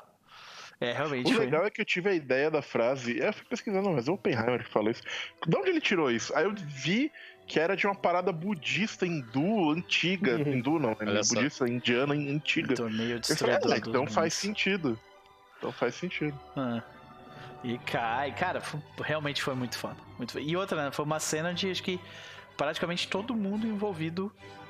Na, todo mundo teve que fazer rolagem envolvida uhum. no negócio. Realmente foi muito foda. Foi foda. Uh, Cris, para ti? É, é o mesmo problema da, da, das entrevistas lá. Tem muita cena, muita ah. coisa. Mas o episódio doze, da, com, a, com a primeira vez que eles se beijam, assim, o Guile, a Guileva se beija. Pra mim, assim. E eu depois ainda encontrei uma música. Eu tava até procurando o nome dela. Eu acho que chama Two Silhouettes, uma coisa assim. E é uma música antigona também. E, cara, é aquela cena, assim... Eu, depois, eu, toda vez que eu, que eu ouço essa música, eu lembro dessa cena. Porque a música é muito, muito bonitinha. Mas eu vou colocar o link aí pra vocês quiserem ouvir. É Two Silhouettes mesmo, da Dinah Shore. Hum. Bota no e chat é ali bom. O link depois pra galera. Por enquanto, a gente vou tá colocar. Ouvindo o tema, a música tema de Guileva. É, essa música também é muito boa. One More Tomorrow. É. Então, uh, muito bem, muito bem. E, e, e aí, pra ti, como é que foi? A cena que vai ficar gravada na minha alma é o momento em que eu, literalmente, naquele momento eu achei eu não vou sobreviver. Que foi quando a Dora vira pro Gopal e diz... troca as nossas almas. Ali, ali, eu juro, eu achei, tipo, perdi a, a Dora agora. Ah. Eu, eu, eu, realmente eu acreditei que ela ia morrer ali. Só que naquele momento, eu juro, meu único pensamento é... teve que rolar a sanidade ainda, né? Porque tu tinha... E, e, e é, muito, ah, é, muito, é muito estranho, porque naquele momento, eu juro pra você, o meu pensamento enquanto jogadora era... nossa, a Cris teve uma ideia incrível. Enquanto, enquanto o personagem era, ele tem que viver. Não importa o que aconteça, ele vai viver. Sim. E, então, e, essa essa cena é realmente assim. Foi muito foda porque uh, existia essa ideia de que, tipo assim, a Wilder, especialmente depois do que ele fez com, com o Joshua Midham, né? Tipo assim, cara, esse cara é imparável, sabe? É. E eles bluf, no chão na hora. Foi realmente muito foda. A Dora não pensava nisso. O Joshua Midham foi muito bom também. É, aquela é, cena foi, foi lindo. É. Mas eu juro, foi naquele momento que a minha personagem deu o um twist do tipo... por quem eu estaria disposta a morrer? Uhum. Eu não tive dúvida. Não, não, não houve, tipo... aquele metagame do tipo... poxa, não. eu simplesmente disse, é aqui que eu vou morrer e, ah. e é uma morte digna, e é isso. Pode crer, pode crer. Então, nunca esquecerei essa cena. Essa pra mim é que tá gravada. O exorcismo B D S M é que eu mais rio. uh, o Wilson perguntou, vocês assistiram aquela sessão que vocês não, pu não puderam ouvir, ouvir, escutar então... sobre o Norton e em consequência ainda vocês não. sabem do destino dele? Eu vou ouvir ainda, eu ainda não ouvi. Eu ouvi porque eu acho que eu estava, né, de é. fora, mas eu ouvi. Inclusive, o final bad do Alder tinha a ver com o Norton. Eu comentei isso com o pessoal em off uma vez, uhum. mas eu tinha muito uma ideia que se em algum momento o Alder perder sanidade, cafeína ou alguma porra do gênero, ele ia, ele ia achar o Norton, ele ia usar como um likeness no Norton, ele ia se tornar o Norton e voltar pra atormentar a Dora. Depois cara. seria o Evil, se fosse Evil Alder, teria ido por esse lado. Perfeito. Se tivesse dado merda. Que era uma coisa que a gente discutiu até. Na época que a gente pensava em fazer o, o tal, que teve uma época que a gente não sabia se ia continuar na, na, na mesa ou não. E talvez eu saísse e o Alder virasse um vilão. Ele, é, ele ia ceder aos, aos designos de Yig. E se virasse, isso era uma das coisas que ele poderia é, fazer. Era uma das possibilidades mesmo que a gente estava discutindo, se tu ia sair ou não, né, do jogo, realmente. Uhum. Uh, nós temos o, o João Alfred pergunta qual o N P C favorito de vocês. Uh, pra mim é simples. Abidin. Abidin. É, Abidin. Teve um motivo pelo qual eu, eu olhei pra esse menino que eu achava que era um jovem mancebo. Não, é... Não. É uma série de trinta anos ali. Mas sim, Abidin, acho que foi legal. Ok, ok. Mais alguém? Tá, ok. Então vamos pra próxima. Uh, o Paulo Magos perguntou: teria cena dos pais da Eva implorando perdão depois que foi revelado que Alejandro não prestava e depois do nascimento das crianças? é... Aí que tá, eu acho que não, sinceramente, porque naquela é, época... Eu... É, eu tenho na minha cabeça, assim, é, que depois que ele morreu e tudo mais, a Eva conseguiu encontrar as coisas dele e documentações que... colocavam eles mais lençóis, e ela fez um dossiê e mandou pra família dela. Mas não foi com uma intenção de, tipo, é, re, é, reatar vínculo, não. Foi com a intenção de, tipo assim, toma, agora vivam com isso, entendeu? É. Tipo, provavelmente é, o, o, pai, o pai e a mãe, eles iam ver os documentos, a mãe ia, tipo, sair chorando, e o pai, tipo, ia, ia só, tipo, pegar, um, pegar bebida e ficar olhando... olhando pro horizonte, uhum. tipo, com aquela cara de o que foi que eu fiz com a minha filha. E deu, sabe? Eu acho que seria isso. Uh, deixa eu ver, vamos mais pra mais perguntas? Tem mais perguntas? Tem, eu sei. Tem? Eu tô procurando aqui, desculpa, gente. Tem várias, tem várias. Ó, teria cena, deixa eu... Tô descendo aqui, tô descendo, descendo, descendo, descendo, tô descendo mais... Ó, o H perguntou, que tal uma coletânea com os melhores memes, vocês relembrando aqueles... Cara, Caraca, nossa, juntar cara. esses memes todos, meu Deus do céu, cara, porque foi meme, hein? Tem meme, hein? E, e vou te dizer que a, a, diversos dos melhores memes foram feitos por você. Você, Raunel, Sansão, uh, Zeigler fez vários legais também, Caraca, Raul... Eu Não. posso subverter a pergunta do meu marido dizendo assim, qual é o meme que você se lembra de todos os cinquenta? Tipo, qual foi o meme que te Nossa. marcou? Opa! Puta merda! O meme que me marcou, hum. pra mim, foi o meme do Extreme, tá ligado? Porque, cara... virou até... É, virou até, tipo, chamada do canal. Chamada... É. Inclusive, Garu... Garu Mogum, muitíssimo obrigado por se inscrever por dois meses seguidos com o Prime. Seja bem-vindo ao No Perverso mais uma vez. Vai lá. Ah. Extreme. Qual, tem mais, mais alguém quer comentar alguma coisa? Cara, meu meme predileto hum. é o da, do, o, o da capa da Eva Exterminadora lá. Nossa, isso é muito foi bom. Do... Raunel, foi o Raunel que fez? Raunel que fez, eu acho. Gente, é. o que é isso? Todos os do Alder são muito bons, gente. Eu não tô é. dizendo que não são bons, mas é que o da Eva foi assim. É. Exterminadora. É, realmente. Ficou muito bom, eu. É. Cara, muito meme, muito meme bom, difícil. É. é. Nossa, vou tirar a sardinha pro meme do livro que eu fiz, porque aquele ali, velho, ficou muito ele engraçado. É o cara ele até é hoje eu fui. Também. A galera pirou mas demais. Virou Canon, né? Todos... Tão bom que virou Canon. Virou Canon. Todos ah. os memes que envolvem Dora no sufixo aí também. Eu sou... Ah, é verdade. eu eu gosto. Puta, acho que o meu favorito foi Alder Borneo. No Brasil foi um. Caraca, é a montagem. Alder Bornai ali foi foda. Alder Bornai foi Bornai. Bornai, isso. Caraca. O, o Pedro tá pensando ali, tá de... Cara, eu, eu, eu tenho um... Cara, minha memória é uma merda, assim, tipo, e é muito meme. Então eu vou, é. eu vou dar um salve pro Guilherme técnico da Vivo aí. É. É. Pagando o cofrinho ali. É. Pode crer. Ah... Muito boa é essa verdade, pergunta amor. do Raul, cara. Qual rola a sorte que mais impactou vocês? Ah, esse eu sei com Eu certeza. sei também, eu também sei. Eu também é o mesmo da Cris, é o mesmo da Cris. Será que envolve algum certo roedor? Eu, eu, eu, eu, eu, eu fui reassistir essa cena, gente, pra ver a minha cara. A minha cara, eu tô morrendo por dentro, cara, de um jeito que eu ri da minha cara, entendeu? Foi tão, foi tão... Eu não tô acreditando que isso tá acontecendo. Os melhores rola-sorte, senhoras e senhores, são aqueles gratuitos, tá? Geralmente no, no downtime ali. É. Nossa, bicho, esse foi o pior.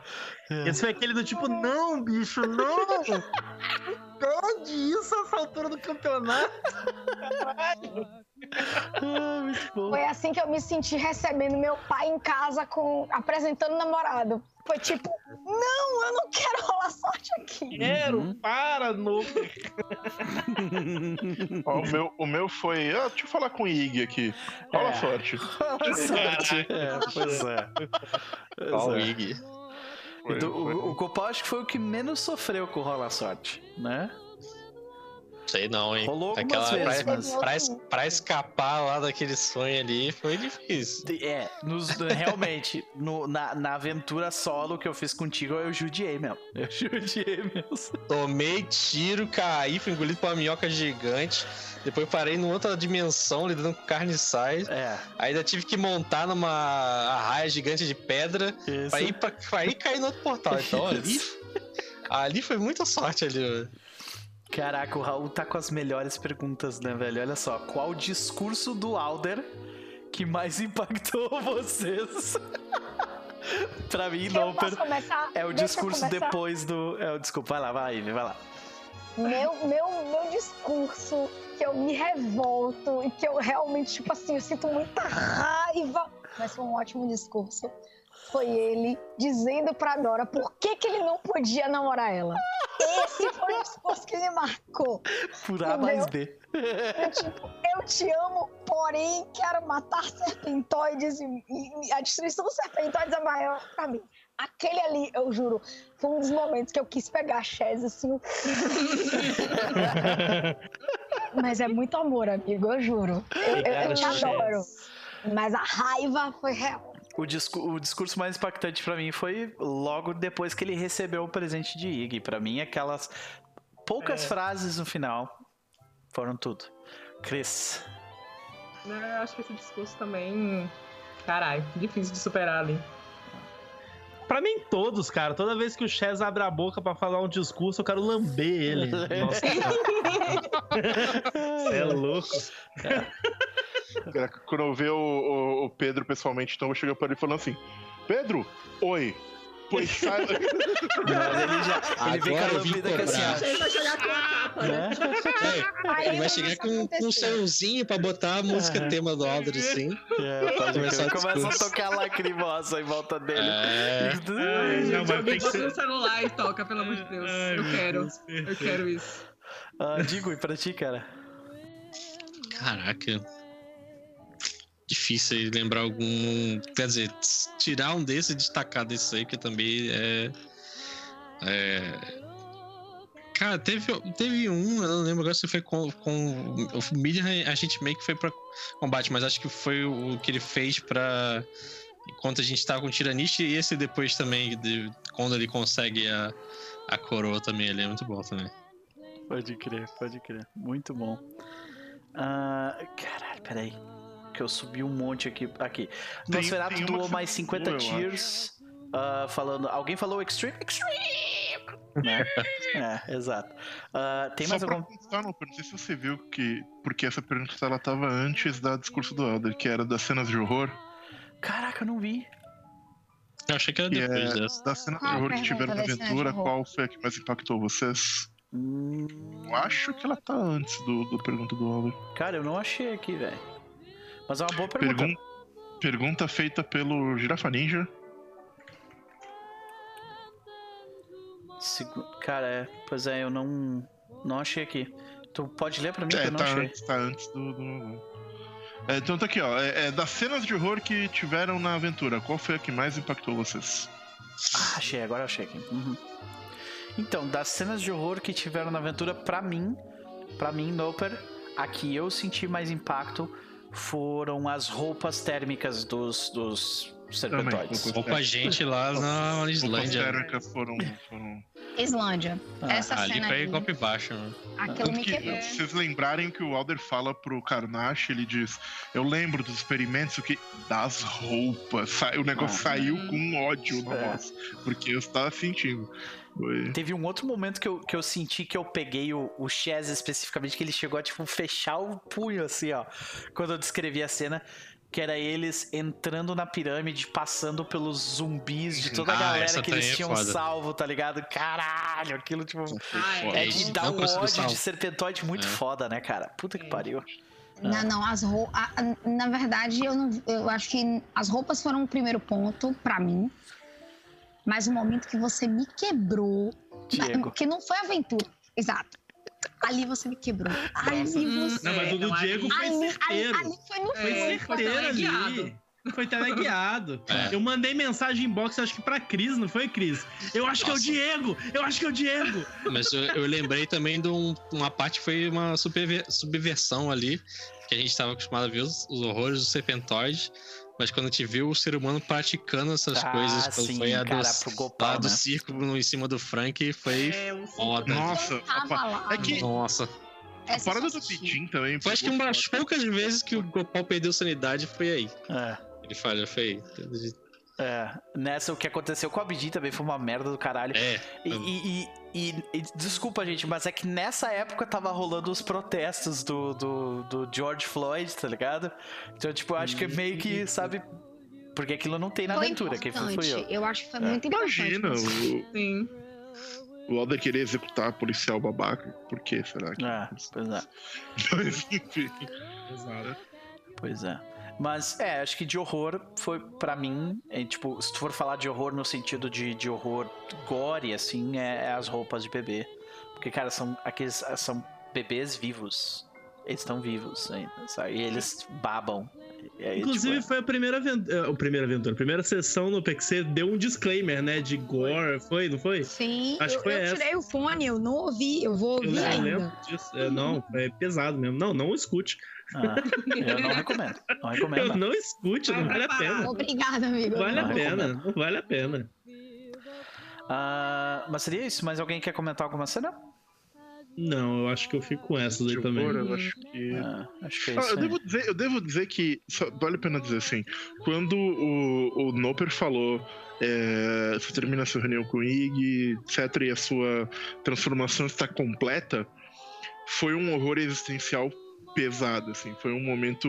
Uhum. Quando, quando o, o Alder ele fala do... Ah, pelo menos assim a esperança vai... Foi, pegou, porque é, como eu tava me sentindo naquela hora, foi um momento muito horror cósmico de se sentir pequeno e insignificante, e foi, foi foda. Então, é horror também. Gillet sendo torturado é horror pessoal também? Sim, é. sim. Oh. Porque foi foda. Não, e eu, eu ainda fiz, eu ainda fiz pior nessa cena, porque quando, quando tu recebia um corte no flashback, aparecia na vida real, tipo, uma, uh-huh, uma uh-huh, cicatriz, uh-huh, tá ligado? Caralho, uh-huh. cara. Isso, né? é. Foi foda. Essa foi uma cena pesada. É, realmente. Na verdade, pra mim, foi uma cena assustadora. Foi ver a Eva vendo o Gillet, tipo... E não foi um horror cósmico, mas foi tenso. Foi ver, tipo, ele na, na, no, no Congo Belga, é, ela vendo os reflexos da coisa que tava dominando ele. E eu sabia o impacto que teria pro personagem de Chris, porque eu sabia que a confiança era uma coisa muito importante pra Eva. E ter a confiança quebrada era um negócio muito foda. Então eu tava assim, caralho. Cara, eu, eu juro, eu tava assim, meu Deus, a Dora. O que, que a Dora vai fazer pra segurar isso aí, é, cara? Não, mas tu fez um excelente trabalho ali pra segurar. A, a conversa que tu teve depois com a Eva foi muito foda. O H Sim. perguntou, que eu achei muito boa a pergunta, qual monstro que, na sua opinião, chegou mais perto de matar o grupo? Formless Spawn, na Bolívia. Porra! É, ele, ele não, foi ele no quase braço. matou mesmo. Ele quase ah. matou mesmo. Ele a gente não sabia o que fazer. Todo mundo do grupo, menos o Gopal. Não, a gente não sabia o que fazer. Ah. É... Na verdade, eu penso naquela caverna em Bingham. Quando a gente viu o Formless Spawn ali, eu achei que, tipo, ia dar T P K. É, mas, mas o negócio um, da Bolívia é que a gente foi pego de surpresa. É. A gente surpresa. é tipo assim, um grupo de D e D sem item mágico, é. enfrentando a criatura que, que tem... Dando tiro em criatura que não toma tiro. É. Não, aquela... Tá, sendo justo. Nada atingiu. Lembra, do, lembra, Evelyn, da gente tentando, tipo, pega, pega o negócio, o lampião, tipo... Não, tipo, que matar na tocha. Matar na tocha. Era a única coisa que dava. Um no fato. momento que ele escreveu uma segunda Dora com olho preto, eu disse, é, a gente vai morrer aqui. Nossa, foi... Nossa. É. É, até porque a Evelyn, quando tem personagens evil... Ou ela é incorporada por pessoa, ela, ela tira crime. Sabem disso, crime. E, mas isso, então, foi quase morte porque vocês não sabiam como lidar com aquela criatura não. e não estavam bem equipados para lidar com ela. Não, é. Vocês é. enfrentaram três Formless Spawn, tá ligado? Tipo, na mesma sala e foi, tipo, passeio. No não, final ninguém tomou, não havia sido descoberto o Guilânio ainda. É, ainda não. É. Cara, a gente, a a gente era criança quando começou. Também não, é, porra. E a gente não tinha mostrado o Guilânio pra Detalhe, ninguém ainda. Naquela sala, na aventura, era um Formula Spawn só. Eu coloquei três.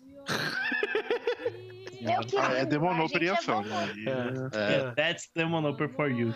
Tá. uh, aí nós temos que... O, o Raul perguntou qual extreme do chess foi mais foda e, e qual fumble ah. foi mais foda. Pra mim é da operação do cérebro. Operação Também. Do cérebro. É. Nossa, Caralho. Nossa. Cara, que Opera... eu, acho que... Eu, eu acho que foi a... A da operação do cérebro foi boa, mas eu acho que foi a operação do Diego. Foi então... o momento mais, pra mim, é mais... Não, então, mas essa, essa... Ah, eu achei que era a operação no cérebro do... No, do... É que tiveram duas, né? É. Qual, qual, qual é bastante seu? É tão é. bom seu... que ele operou duas vezes, amigo. É verdade. Mas é... Ah, no é Diego, verdade. né? Acho que você pulou uma pergunta ali também. Eu pulei? O Taro está no J P. De qual acontecimento que mais deixou o grupo de Não, boca aberta? Eu vou trocar. Meu, meu extreme favorito foi pra arrancar o coração do Midian. Ah, porra! Foi bonito. É, concordo plenamente, é um caralho. Fatality cara. ali. Qual acontecimento mais deixou o grupo de boca aberta? Essa é uma boa pergunta, realmente. Boca aberta? Ah. Desculpa, operação cérebro. Sorry, é. sorry. A, a, a, na, na... a primeira vez que isso aconteceu... Eu realmente, eu fiquei assim, ele tá fazendo isso mesmo? Tipo, durante o combate. Chegando e ele tá operando o cérebro do primo da Dora. É. Eu terminei aquela sessão assim, isso aconteceu mesmo ou eu viajei? Eu acho que boca ah, aberta pra mim foi topar o, o Joshua e o segurança. Cara, essa aí foi tipo assim, tipo assim, vamos descer pra tomar um café. Fudeu, Zé Lixeira. Fudeu, vai ligar um show de samba. Cara, e o Kenny, o Kenny, ele realmente era assustador, cara. Só que vocês tiveram muita sorte, velho. Ah, tipo, pai, eu gastei tudo no livro. Tem uma também que, que, que foi foda, que foi as pessoas na Índia sendo... sugadas pro centro nossa, da praça, foda, virando foda. bolos de carne, se transformando em tiranichê montada no ave. Aquilo ali eu fiquei assim... Uhum. Tá, cara. Realmente, realmente foi uma, uma que pra mim me deixou de boca aberta e com o cagaço inacreditável, o cu na mão, foi a do... Eu e Eva topando o tiranossauro. É, Depois eu, que o Gopal... Eu ia falar de dinossauro. Arremess... Arremessado. Não, dinossauro em geral. O encontro com o tiranossauro. É, o encontro com o tiranossauro foi assim, puta merda. Foi tipo, eu não acredito, eu não acredito. O que, que eu posso não, fazer assim, pra fugir eu tava, disso? Eu tava esperando que vai ser um bicho aí, cotulesco, da mitos. Não, é um dinossauro mesmo. T-Rex. É. Não, e assim, perceba, a gente não tentou em nenhum momento combater ele. Foi tipo, não, a gente não vai nem tentar. Quero é só correr. correr. Mas, sério, mas aqui. Tá nós três, o cara mais grande do grupo é arremessado é. pra o infinito de tipo, ah, Não, e detalhe, era, era uma cena de perseguição, a gente movia, tipo, duas, três ações, ele movia cinco. Aí era tipo, porra! Tipo, não, saca? E ele tinha Ai, cara, muita redução de dano, ele tinha, tipo, uma Nossa, quantidade de vida bizarro. muito grande. Mas eu, eu senti que, tipo, o jogo queria que aquela cena fosse uma cena de perseguição. E aí eu, e eu transformei aquilo no, tipo assim, é Jurassic Park total aquilo, saca? É. E eu acho que funcionou, sabe? Tipo, eu, eu inclusive eu ouvi bastante críticas quanto, a, quanto ao sistema de perseguição desse jogo. Eu acho que funciona muito bem. Eu quero, nesse ponto eu quero fazer um, um ponto, gente. Eu já testei vários sistemas de, de perseguição, inclusive o sistema avançado de perseguição de Pathfinder, o sistema de D e D três ponto cinco, de D e D quinta edição. E de verdade, o Cthulhu faz o melhor serviço para perseguição. Ah. Enquanto hum. regra, enquanto é, montagem para que você avance. Sério, ó, recomendo. Se vocês não conhecem outros sistemas de perseguição, estudem esse aí, porque esse é muito bom. Muito bom mesmo. Muito bom mesmo. Então, gente, nos respondemos as diversas perguntas. Tem mais algumas ali, tipo, operação de cérebro do Diego contra a retirada do coração do Midam. Qual que é mais foda? Uh... A gente acha os dois. É, cara, Botan, tipo, os dois são muito foda. Se vocês serem assim, então musos lindos e maravilhosos. É, eu vi a Botan colocando. Flui. Qual foi? É, oi, é. Eu não consigo desligar o meu chat, desculpa. Esse, esse, esse é o meu segredo. É. Eu não ouvi a pergunta. Qual foi a pergunta? É, bem usa da botar aqui. Todos vo... É muito difícil todos vocês serem assim tão musos e lindos e maravilhosos? Essa é a pergunta da botar. Olha, eu não me sinto musa e maravilhosa, mas eu estou muito bem acompanhada, porque eu tenho muitos amigos musos e maravilhosos. Inclusive a senhora que fez essa pergunta, então é isso. É. Botan é realmente um indivíduo desenho único. É minha vida. Maravilhosa. Aliás, no momento que deixou o grupo de boca aberta, o desenho da Botan. É, caralho. Isso é verdade. Botan. É, deixou Botan... todo mundo de boca aberta caralho. por uma semana. É, até caralho. hoje, eu olho é. pro quadro, olho pra caneca, fico... É, caralho. Um beijo daqui, Todos né? os desenhos é. dela, cara. Eu tô olhando pra um Úrsula aqui, com eu imprimi a Dora, então... Porra. Eu vou, eu vou tatuar o rosto da Botan na minha coxa. Boa. Celtic, você é uma obra de arte, Celtic, tá? Muitíssimo obrigado. Uh, é, musa demais, musa demais. Gente, respondemos as perguntas do chat. Agora a pergunta que não quer calar é, jogaremos de novo esse grupo em dois mil e vinte e um? Vai ter uma palhinha aí? Eu... Guardando convites, talvez? Eu quero. É, eu tô... tô... O que eu digo é, se depender de mim, eu, assim, eu, eu tenho, eu tô sendo, eu tô, pra dois mil e vinte e um eu tô sendo muito seletivo nos convites que eu aceito de R P G. Não, não que eu tenha recebido muitos, mas não aceito ter sido seletivo. É. Porque em dois mil e vinte eu entrei em muita furada, em dois mil e dezenove também, então eu tô tentando ser um pouco mais seletivo. É. Mas se este grupo me chama pra jogar, não interessa o que seja, eu estarei lá. É. Vocês têm carta branca. Só fazer igual o Masterchef, né? Você sabe, né? Só me chamar. Eu tô livre e desimpedido, é isso. Será que vocês vão ser minha nova trupe de Falkenstein? Oh, olha, esse... Olha, tá prometendo um clipe aí. Esse, caralho, todo essa mundo promessa... De, do século dezenove. Caraca. Vai ser um nojo, vai ser impossível eu não eu se apaixonar. Crescer mais, não, assim. Pensa assim. Oi, só deixa você enxerga no mesmo grupo. Bom, já tem uma cartola ali no brechó. Porra, não. Aí, aí a gente tem que, né? Na beca ali, né? né? Pra jogar a Falken, a gente tem que colocar é. as roupinhas, né? Eu tenho que tirar meu trauma de mestrar online, então eu acho é. que o Falkenstein é um... E com esse grupo, eu me sinto mais tranquila. Não prometo é um nada. Isso já é um convite, é isso? É isso mesmo? É, não, coloca, não coloca a moça na parede. Trabalho com... Não, não, não, já, não. Já como, em dois mil, é. como em dois mil e vinte eu não estou proibido de fazer personagem, em dois mil e vinte e um eu, eu reti... acaba, né, minha, minha auto-proibição. Seu ano sabático aí de... Então já tem várias possibilidades aí. Então, é verdade. Aí é um problema, Chess, porque em Falk você só pode jogar com pessoas boas. É, não, você é pode, raw. Você pode, mas eu dou meu contraponto. Tal qual Alder era amavelmente imperialista, você pode ser babacamente. Ah, tá, sim. Claro que sim. Pode, mas aí tem que ser bom no fim. Esse é o ponto. Sim. Então, assim, no nosso Director's Cut, esse grupo... Eu vou fazer Falk com esse grupo. Aí, não é. sei se a gente vai streamar, mas é. que eu vou levar esse grupo pra Falkenstein, eu vou. Perfeito, senhoras e senhores. Então a gente vai encerrando por aqui antes que mais pessoas façam promessas que elas vão ter dificuldade de cumprir. Pessoal, chega no final do ano, né? O que, o que vocês querem que eu prometa? Eu vou prometer, é, vai lá. Tu já prometeu tatuar a cara de todo mundo nas suas coxas, velho. Eu, eu tô bêbado mesmo, foda-se. Não tem mais espaço pra cara de ninguém. Mano, tem coxa pra caralho aqui, ó. Eita, olha só. Vou parar, vou parar que o negócio tá dezoito mais agora já.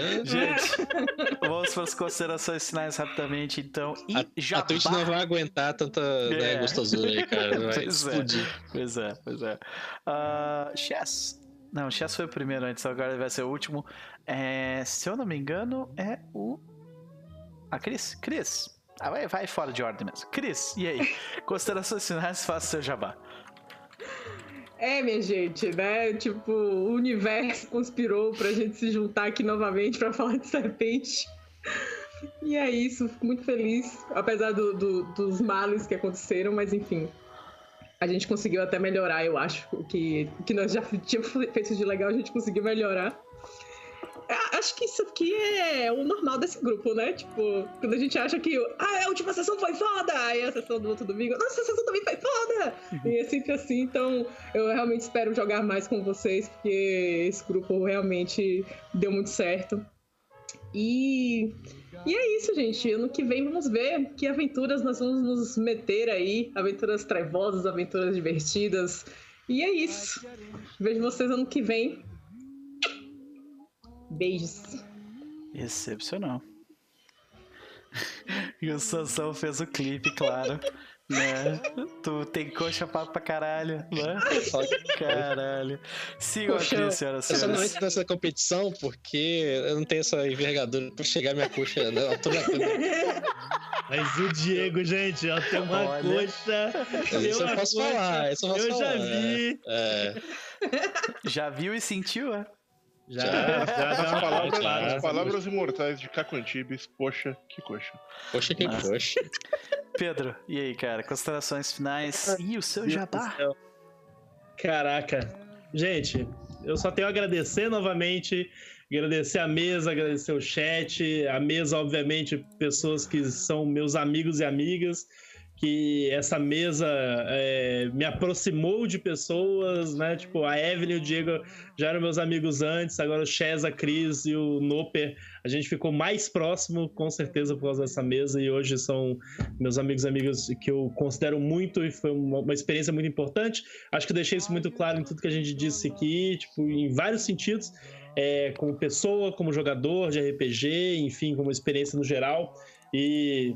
isso não seria possível sem vocês e não seria possível sem vocês no chat também, então obrigado, gente, obrigado demais. É, o meu, meu jabá, vocês já estão acostumados, Animes Overdrive, podcast, é isso, eu não vou me alongar, só quero deixar um beijo em todos vocês, amo todos vocês, espero jogar novamente com essa mesa. É, Evelyn, esse Falkenstein aí, acho bom acontecer mesmo, eu tô, vou cobrar em dois mil e vinte e um, tamo, tamo junto, é isso, beijo. Feitoria, foi um prazer, como sempre. Digo, considerações da noite, faço observar. É, é muito bom, né? Bater esse papinho, né? Reencontrar aqui o pessoal, né? Antes da gente né, fechar esse livro aí. Quem sabe pro futuro a gente pode procurar um outro fascículo aí, uma continuação, uma outra, um spin-off, quer que seja. Ou realmente só, como foi dito aí, continuar um. com esse grupo aqui em outro jogo, em outra, em outra pegada e tudo, então eu tô, tô só esperando virar logo dois mil e vinte e um, né? Chega de dois mil e vinte já, e que ano que vem a gente possa jogar mais, pra estar mais tempo juntos, mais tempo pra conversar e falar besteiras e ficar postando coisa no Telegram também. E agradecer o pessoal do chat também aí, porque né, se, não, se não fosse vocês aí deixando essa nossa, alimentando a gente com esses memes e com as citações aí, foi bastante importante para que essa mesa tivesse todo esse peso que teve aqui. E Jabás, eu tô lá, arroba Digo no Twitter. Eu tô ainda, esse mês, que já tá acabando, né? Então as próximas commissions vão ser abertas pra janeiro, apesar que eu já tô com uma engatilhada grande, então... Mas sempre dá um jeito, sempre dá um jeito. Então, se vocês quiserem, estiverem interessados aí em, em ter o personagem de vocês ilustrado e tudo, fala lá comigo. É... E lá do Teatro dos Mundos, a gente tem algumas mesas já preparadas para o ano que vem, voltar com o Bubblegum Shows. Eu acho que é lá pro dia... Eu já me esqueci... É... Uh, eu acredito que vai ser lá pro dia nove de janeiro que a gente vai voltar. Essa próxima semana também a gente não vai ter jogo no sábado, então só lá pro dia nove. E, e depois a gente vai ter umas outras coisas lá também. Vou deixar o Chess falar aí já, se ele quiser adiantar. Uh, a gente não sabe se a gente vai ter uma, uma coisa pra fechar o ano ainda. A gente tá vendo coisa de agenda e tudo, mas se não tiver, a gente se vê lá ano que vem no Teatro dos Mundos também, com o Bobogan e com outras mesas que vão rolar também. Perfeito, senhoras e senhores. Um prazer te ter aqui também, Diego. Primeiro de muitos, né? Que venha mais. Ah, vai ter mais. Ivi, considerações da noite, faça, Jobá. Foi muito divertido responder perguntas, gente. Vocês podem continuar fazendo essas perguntas no meu Twitter. Uhum. E, claro, sendo colocados para ouvir música ruim. Eu estou no embargo, então eu não posso falar dos meus projetos em, no início de dois mil e vinte e um, mas por favor me sigam no Twitter, arroba Evelyn, que tem coisas a acontecer e coisas a acontecer em relação a R P G. Se você viu a sessão cinquenta e dois, você sabe do que eu estou falando, mas agora eu não posso falar mais. Minhas considerações na noite. Eu quero narrar Falk para vocês. Eu não sei quando isso vai acontecer, eu espero que seja em dois mil e vinte e um, de preferência no segundo semestre, que é quando eu tô mais folgada. Mas eu deixo aqui para os meus queridos amigos o seguinte: vocês não vão se livrar de mim. Pra galera que tá assistindo, por favor, me perturbem no Twitter sobre essa mesa, porque eu realmente quero mestrar pra essas pessoas e eu quero ver Noper e Chess sendo nobres chatos, um explicando o outro, por senhora, favor. Me deem esse prazer. Jesus, meu Deus. Ó, oh, tava vendo aqui, dia dezessete de janeiro eu tô livre, tá? Na minha agenda. E é isso, foi massa, foi incrível. Excepcional. Rai Peixinho acabou de doar cinquenta tiros também. Muitíssimo obrigado, Rai. Muitíssimo obrigado. As doações de vocês agora, especialmente no fim do ano, estão sendo excepcionais. É, eu vou falar um pouco mais sobre isso mais pra frente. É um prazer dividir esse espaço contigo, Ivi. Certamente teremos a tua presença aqui mais de uma vez uh, durante o ano de dois mil e vinte e um. Nós temos, nós temos Ive agendada já por um bom tempo aqui, então, né, vai ser um prazer. De qualquer forma, por último, a pessoa que foi, caiu de paraquedas nesse jogo, não gosta de Pulp. E aí, cara? Yes. Vai, né, cara? O... o, o, o... Lovecraft tem aquela frase famosa, né, de "In strange eons, even death may die". E eu digo que é isso, em, em estranhos R P Gs até eu gosto de Pulp. Então, uhum. é, é, vocês acabaram me convencendo. Sim, vocês vão me convencendo que Pulp é legal. De macaco com laser é zoado, mas eu me diverti muito neste jogo específico. Sim, pode tirar. Tu conseguiu comprar dentro desse mundo. Mas dentro dessas, dessas, dessas questões eu, eu comprei, muito foda. Então foi um prazer imenso, eu fiquei muito feliz que eu tive essa oportunidade. Esse jogo, não, como você falou, não esperava. Vim fazer um, um, um Vim fazer um gato, né? Fui ficando. Vim fazer uma participação especial, fui me acomodando. Então, é, fico muito feliz que tive essa oportunidade. Foi um prazer. Um prazer conhecer essas pessoas, é, e que eu, com as quais eu espero poder jogar mais no ano que vem, poder continuar. Essas amizades tão, tão, tão queridas e mal posso esperar para vê-los pessoalmente e, e, meu Deus do céu, e poder cobrar as ambidas que me são devidas e tudo mais. É, então... É, Foi, foi, realmente, foi realmente um prazer muito grande com todos vocês. E em termos de jabá, eu tô lá no Teatro dos Mundos com, com, com o Diego também, mais um pessoal. Mas eu vou falar dele mais daqui a pouquinho, porque eu primeiro vou falar do Escudo do Mestre, que é um podcast que eu tenho. E vai ter episódio novo antes do final do ano, em, no qual eu e o Vitor... Pois é, pois é, até antes do final do ano vai sair. No qual eu e o Vitor discutimos o nosso top cinco R P Gs de dois mil e vinte. Então eu falo dos meus top cinco, dos top cinco dele, caralho, menções honrosas, por que, que esses jogos são legais, a gente vai ter um podcast bacana sobre isso. Sobre o T A R, a gente não deve ter mais jogo lá esse ano, eu acredito, como o Diego falou, mas talvez role um stream de fim de ano, vamos ver. Mas se tudo correr bem, vamos torcer pra correr bem, porque né, a vida sempre pode causar problemas. Ano que vem eu tenho alguns projetos já encaminhados, então a gente deve começar no comecinho de janeiro um, um jogo de Urban Shadows, segunda edição, no qual a gente vai experimentar o, o, o Quick Start, né, que saiu junto com o financiamento coletivo, e dá uma, dá uma saborizada no jogo. Vão ser poucas sessões pra gente ver qual é. E o pessoal gostando, quando sair a versão final, a gente retoma. Então a ideia que eu tenho é que essas poucas sessões sejam uma espécie de prólogo pra, talvez, quem sabe, um jogo futuro, se o jogo futuro é, é, é, vier. Então vamos ver como é que vai ser isso aí, mas acho que vai ser bem bacana. O Urban Shadow é um jogo muito, muito legal e vai rolar lá. Além disso, Pathfinder segunda edição, né, o meu McDonald's do... do do R P G ali, que é aquele, aquele comfort food gostoso e agradável. Tá rolando, a gente terminou o primeiro volume de Agents of Edgewatch e tudo correndo bem, a gente começa também em janeiro o segundo volume de Agents é, of Edgewatch, com algumas reformulações, algumas mudanças, mas continuando a nossa, é, como a gente brinca no chat, o nosso exploramento de dungeon e matamento de monstros. Então, é... vamos ver como é que segue isso daí, mas tá um, tá um grupo muito legal, tem uma história muito é, e por fim, a última coisa que eu anuncio, que eu posso anunciar já no, no, no, com relação ao T A R, é que esses três jogos são garantidos que vão rolar no ano que vem, em algum momento, e no começo do ano. Outros, vamos ver quando vai acontecer. Mas, é, o meu jogo favorito de R P G de dois mil e vinte foi a Guild of the Dark Master. Eu já falei isso em vários lugares, parece um jogo, um jogo escrito pra mim. E vai ter um jogo disso no T R, não tem como não ter. É o meu jogo, um dos jogos mais legais que eu li nos últimos anos. You então, have my sword. Exato, eu não sei exatamente quando... I'm a volunteer, eu tô aqui. Vamos eu conversar sobre não isso. Esquece de conversa. mim. Mas assim que, que é, eu souber mais detalhes eu aviso. Eu não tenho uma data ainda pra dar, mas assim no começo do ano a gente vai começar com a Games of Dark Master.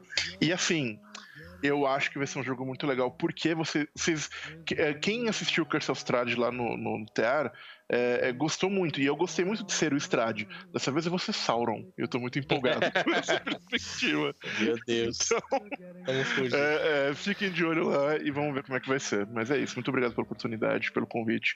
Amo todos vocês, até a próxima. Como sempre, foi um prazer, Chaz. A gente vem jogando constantemente desde que a gente jogou pela primeira vez em dois mil e dezenove, juntos. Verdade. E a gente tá...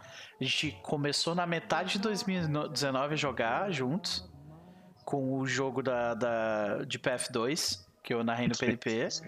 E passamos dois mil e vinte inteiros jogando juntos. E, cara, eu não cansei de ti, velho. Então, ah, ano que vem... depender de mim não vai parar tão cedo. É, também. Pois é. Então, a gente vai continuar jogando junto por um bom tempo ainda, né? Como, como alguém que assiste e via Plus. Eu quero ver muito você jogando juntos, de verdade. Excepcional, excepcional. Então, é uh, um prazer dividir esse espaço com vocês.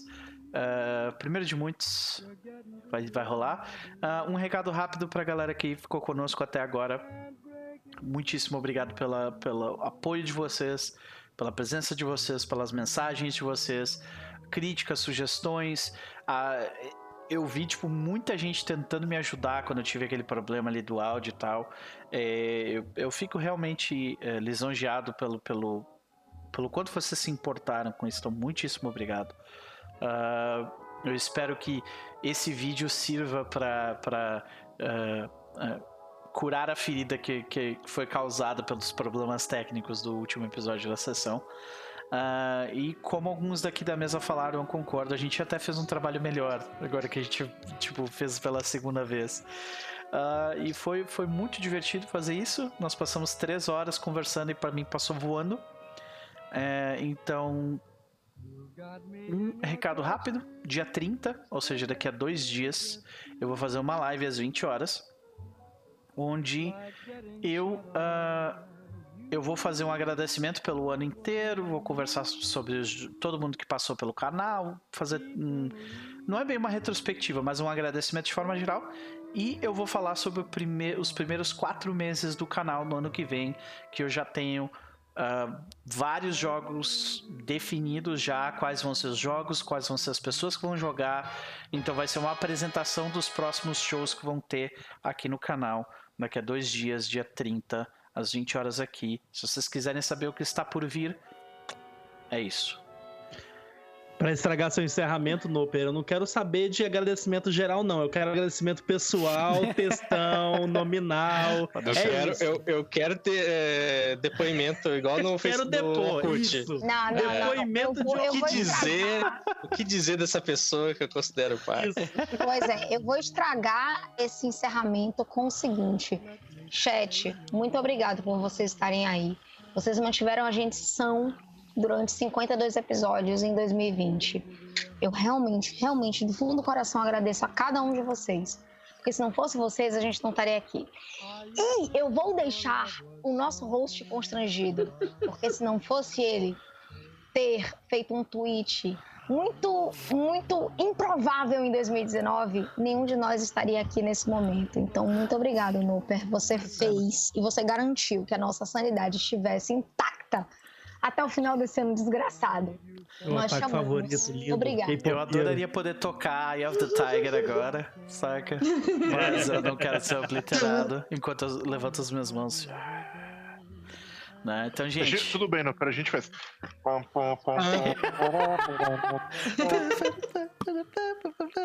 é, muito, gente, muito obrigado. Foi um prazer. Então, dia trinta é a última live que eu vou fazer esse ano. Vai ser... uma live de agradecimento, conversa e falando sobre a agenda dos quatro primeiros meses do canal no ano que vem.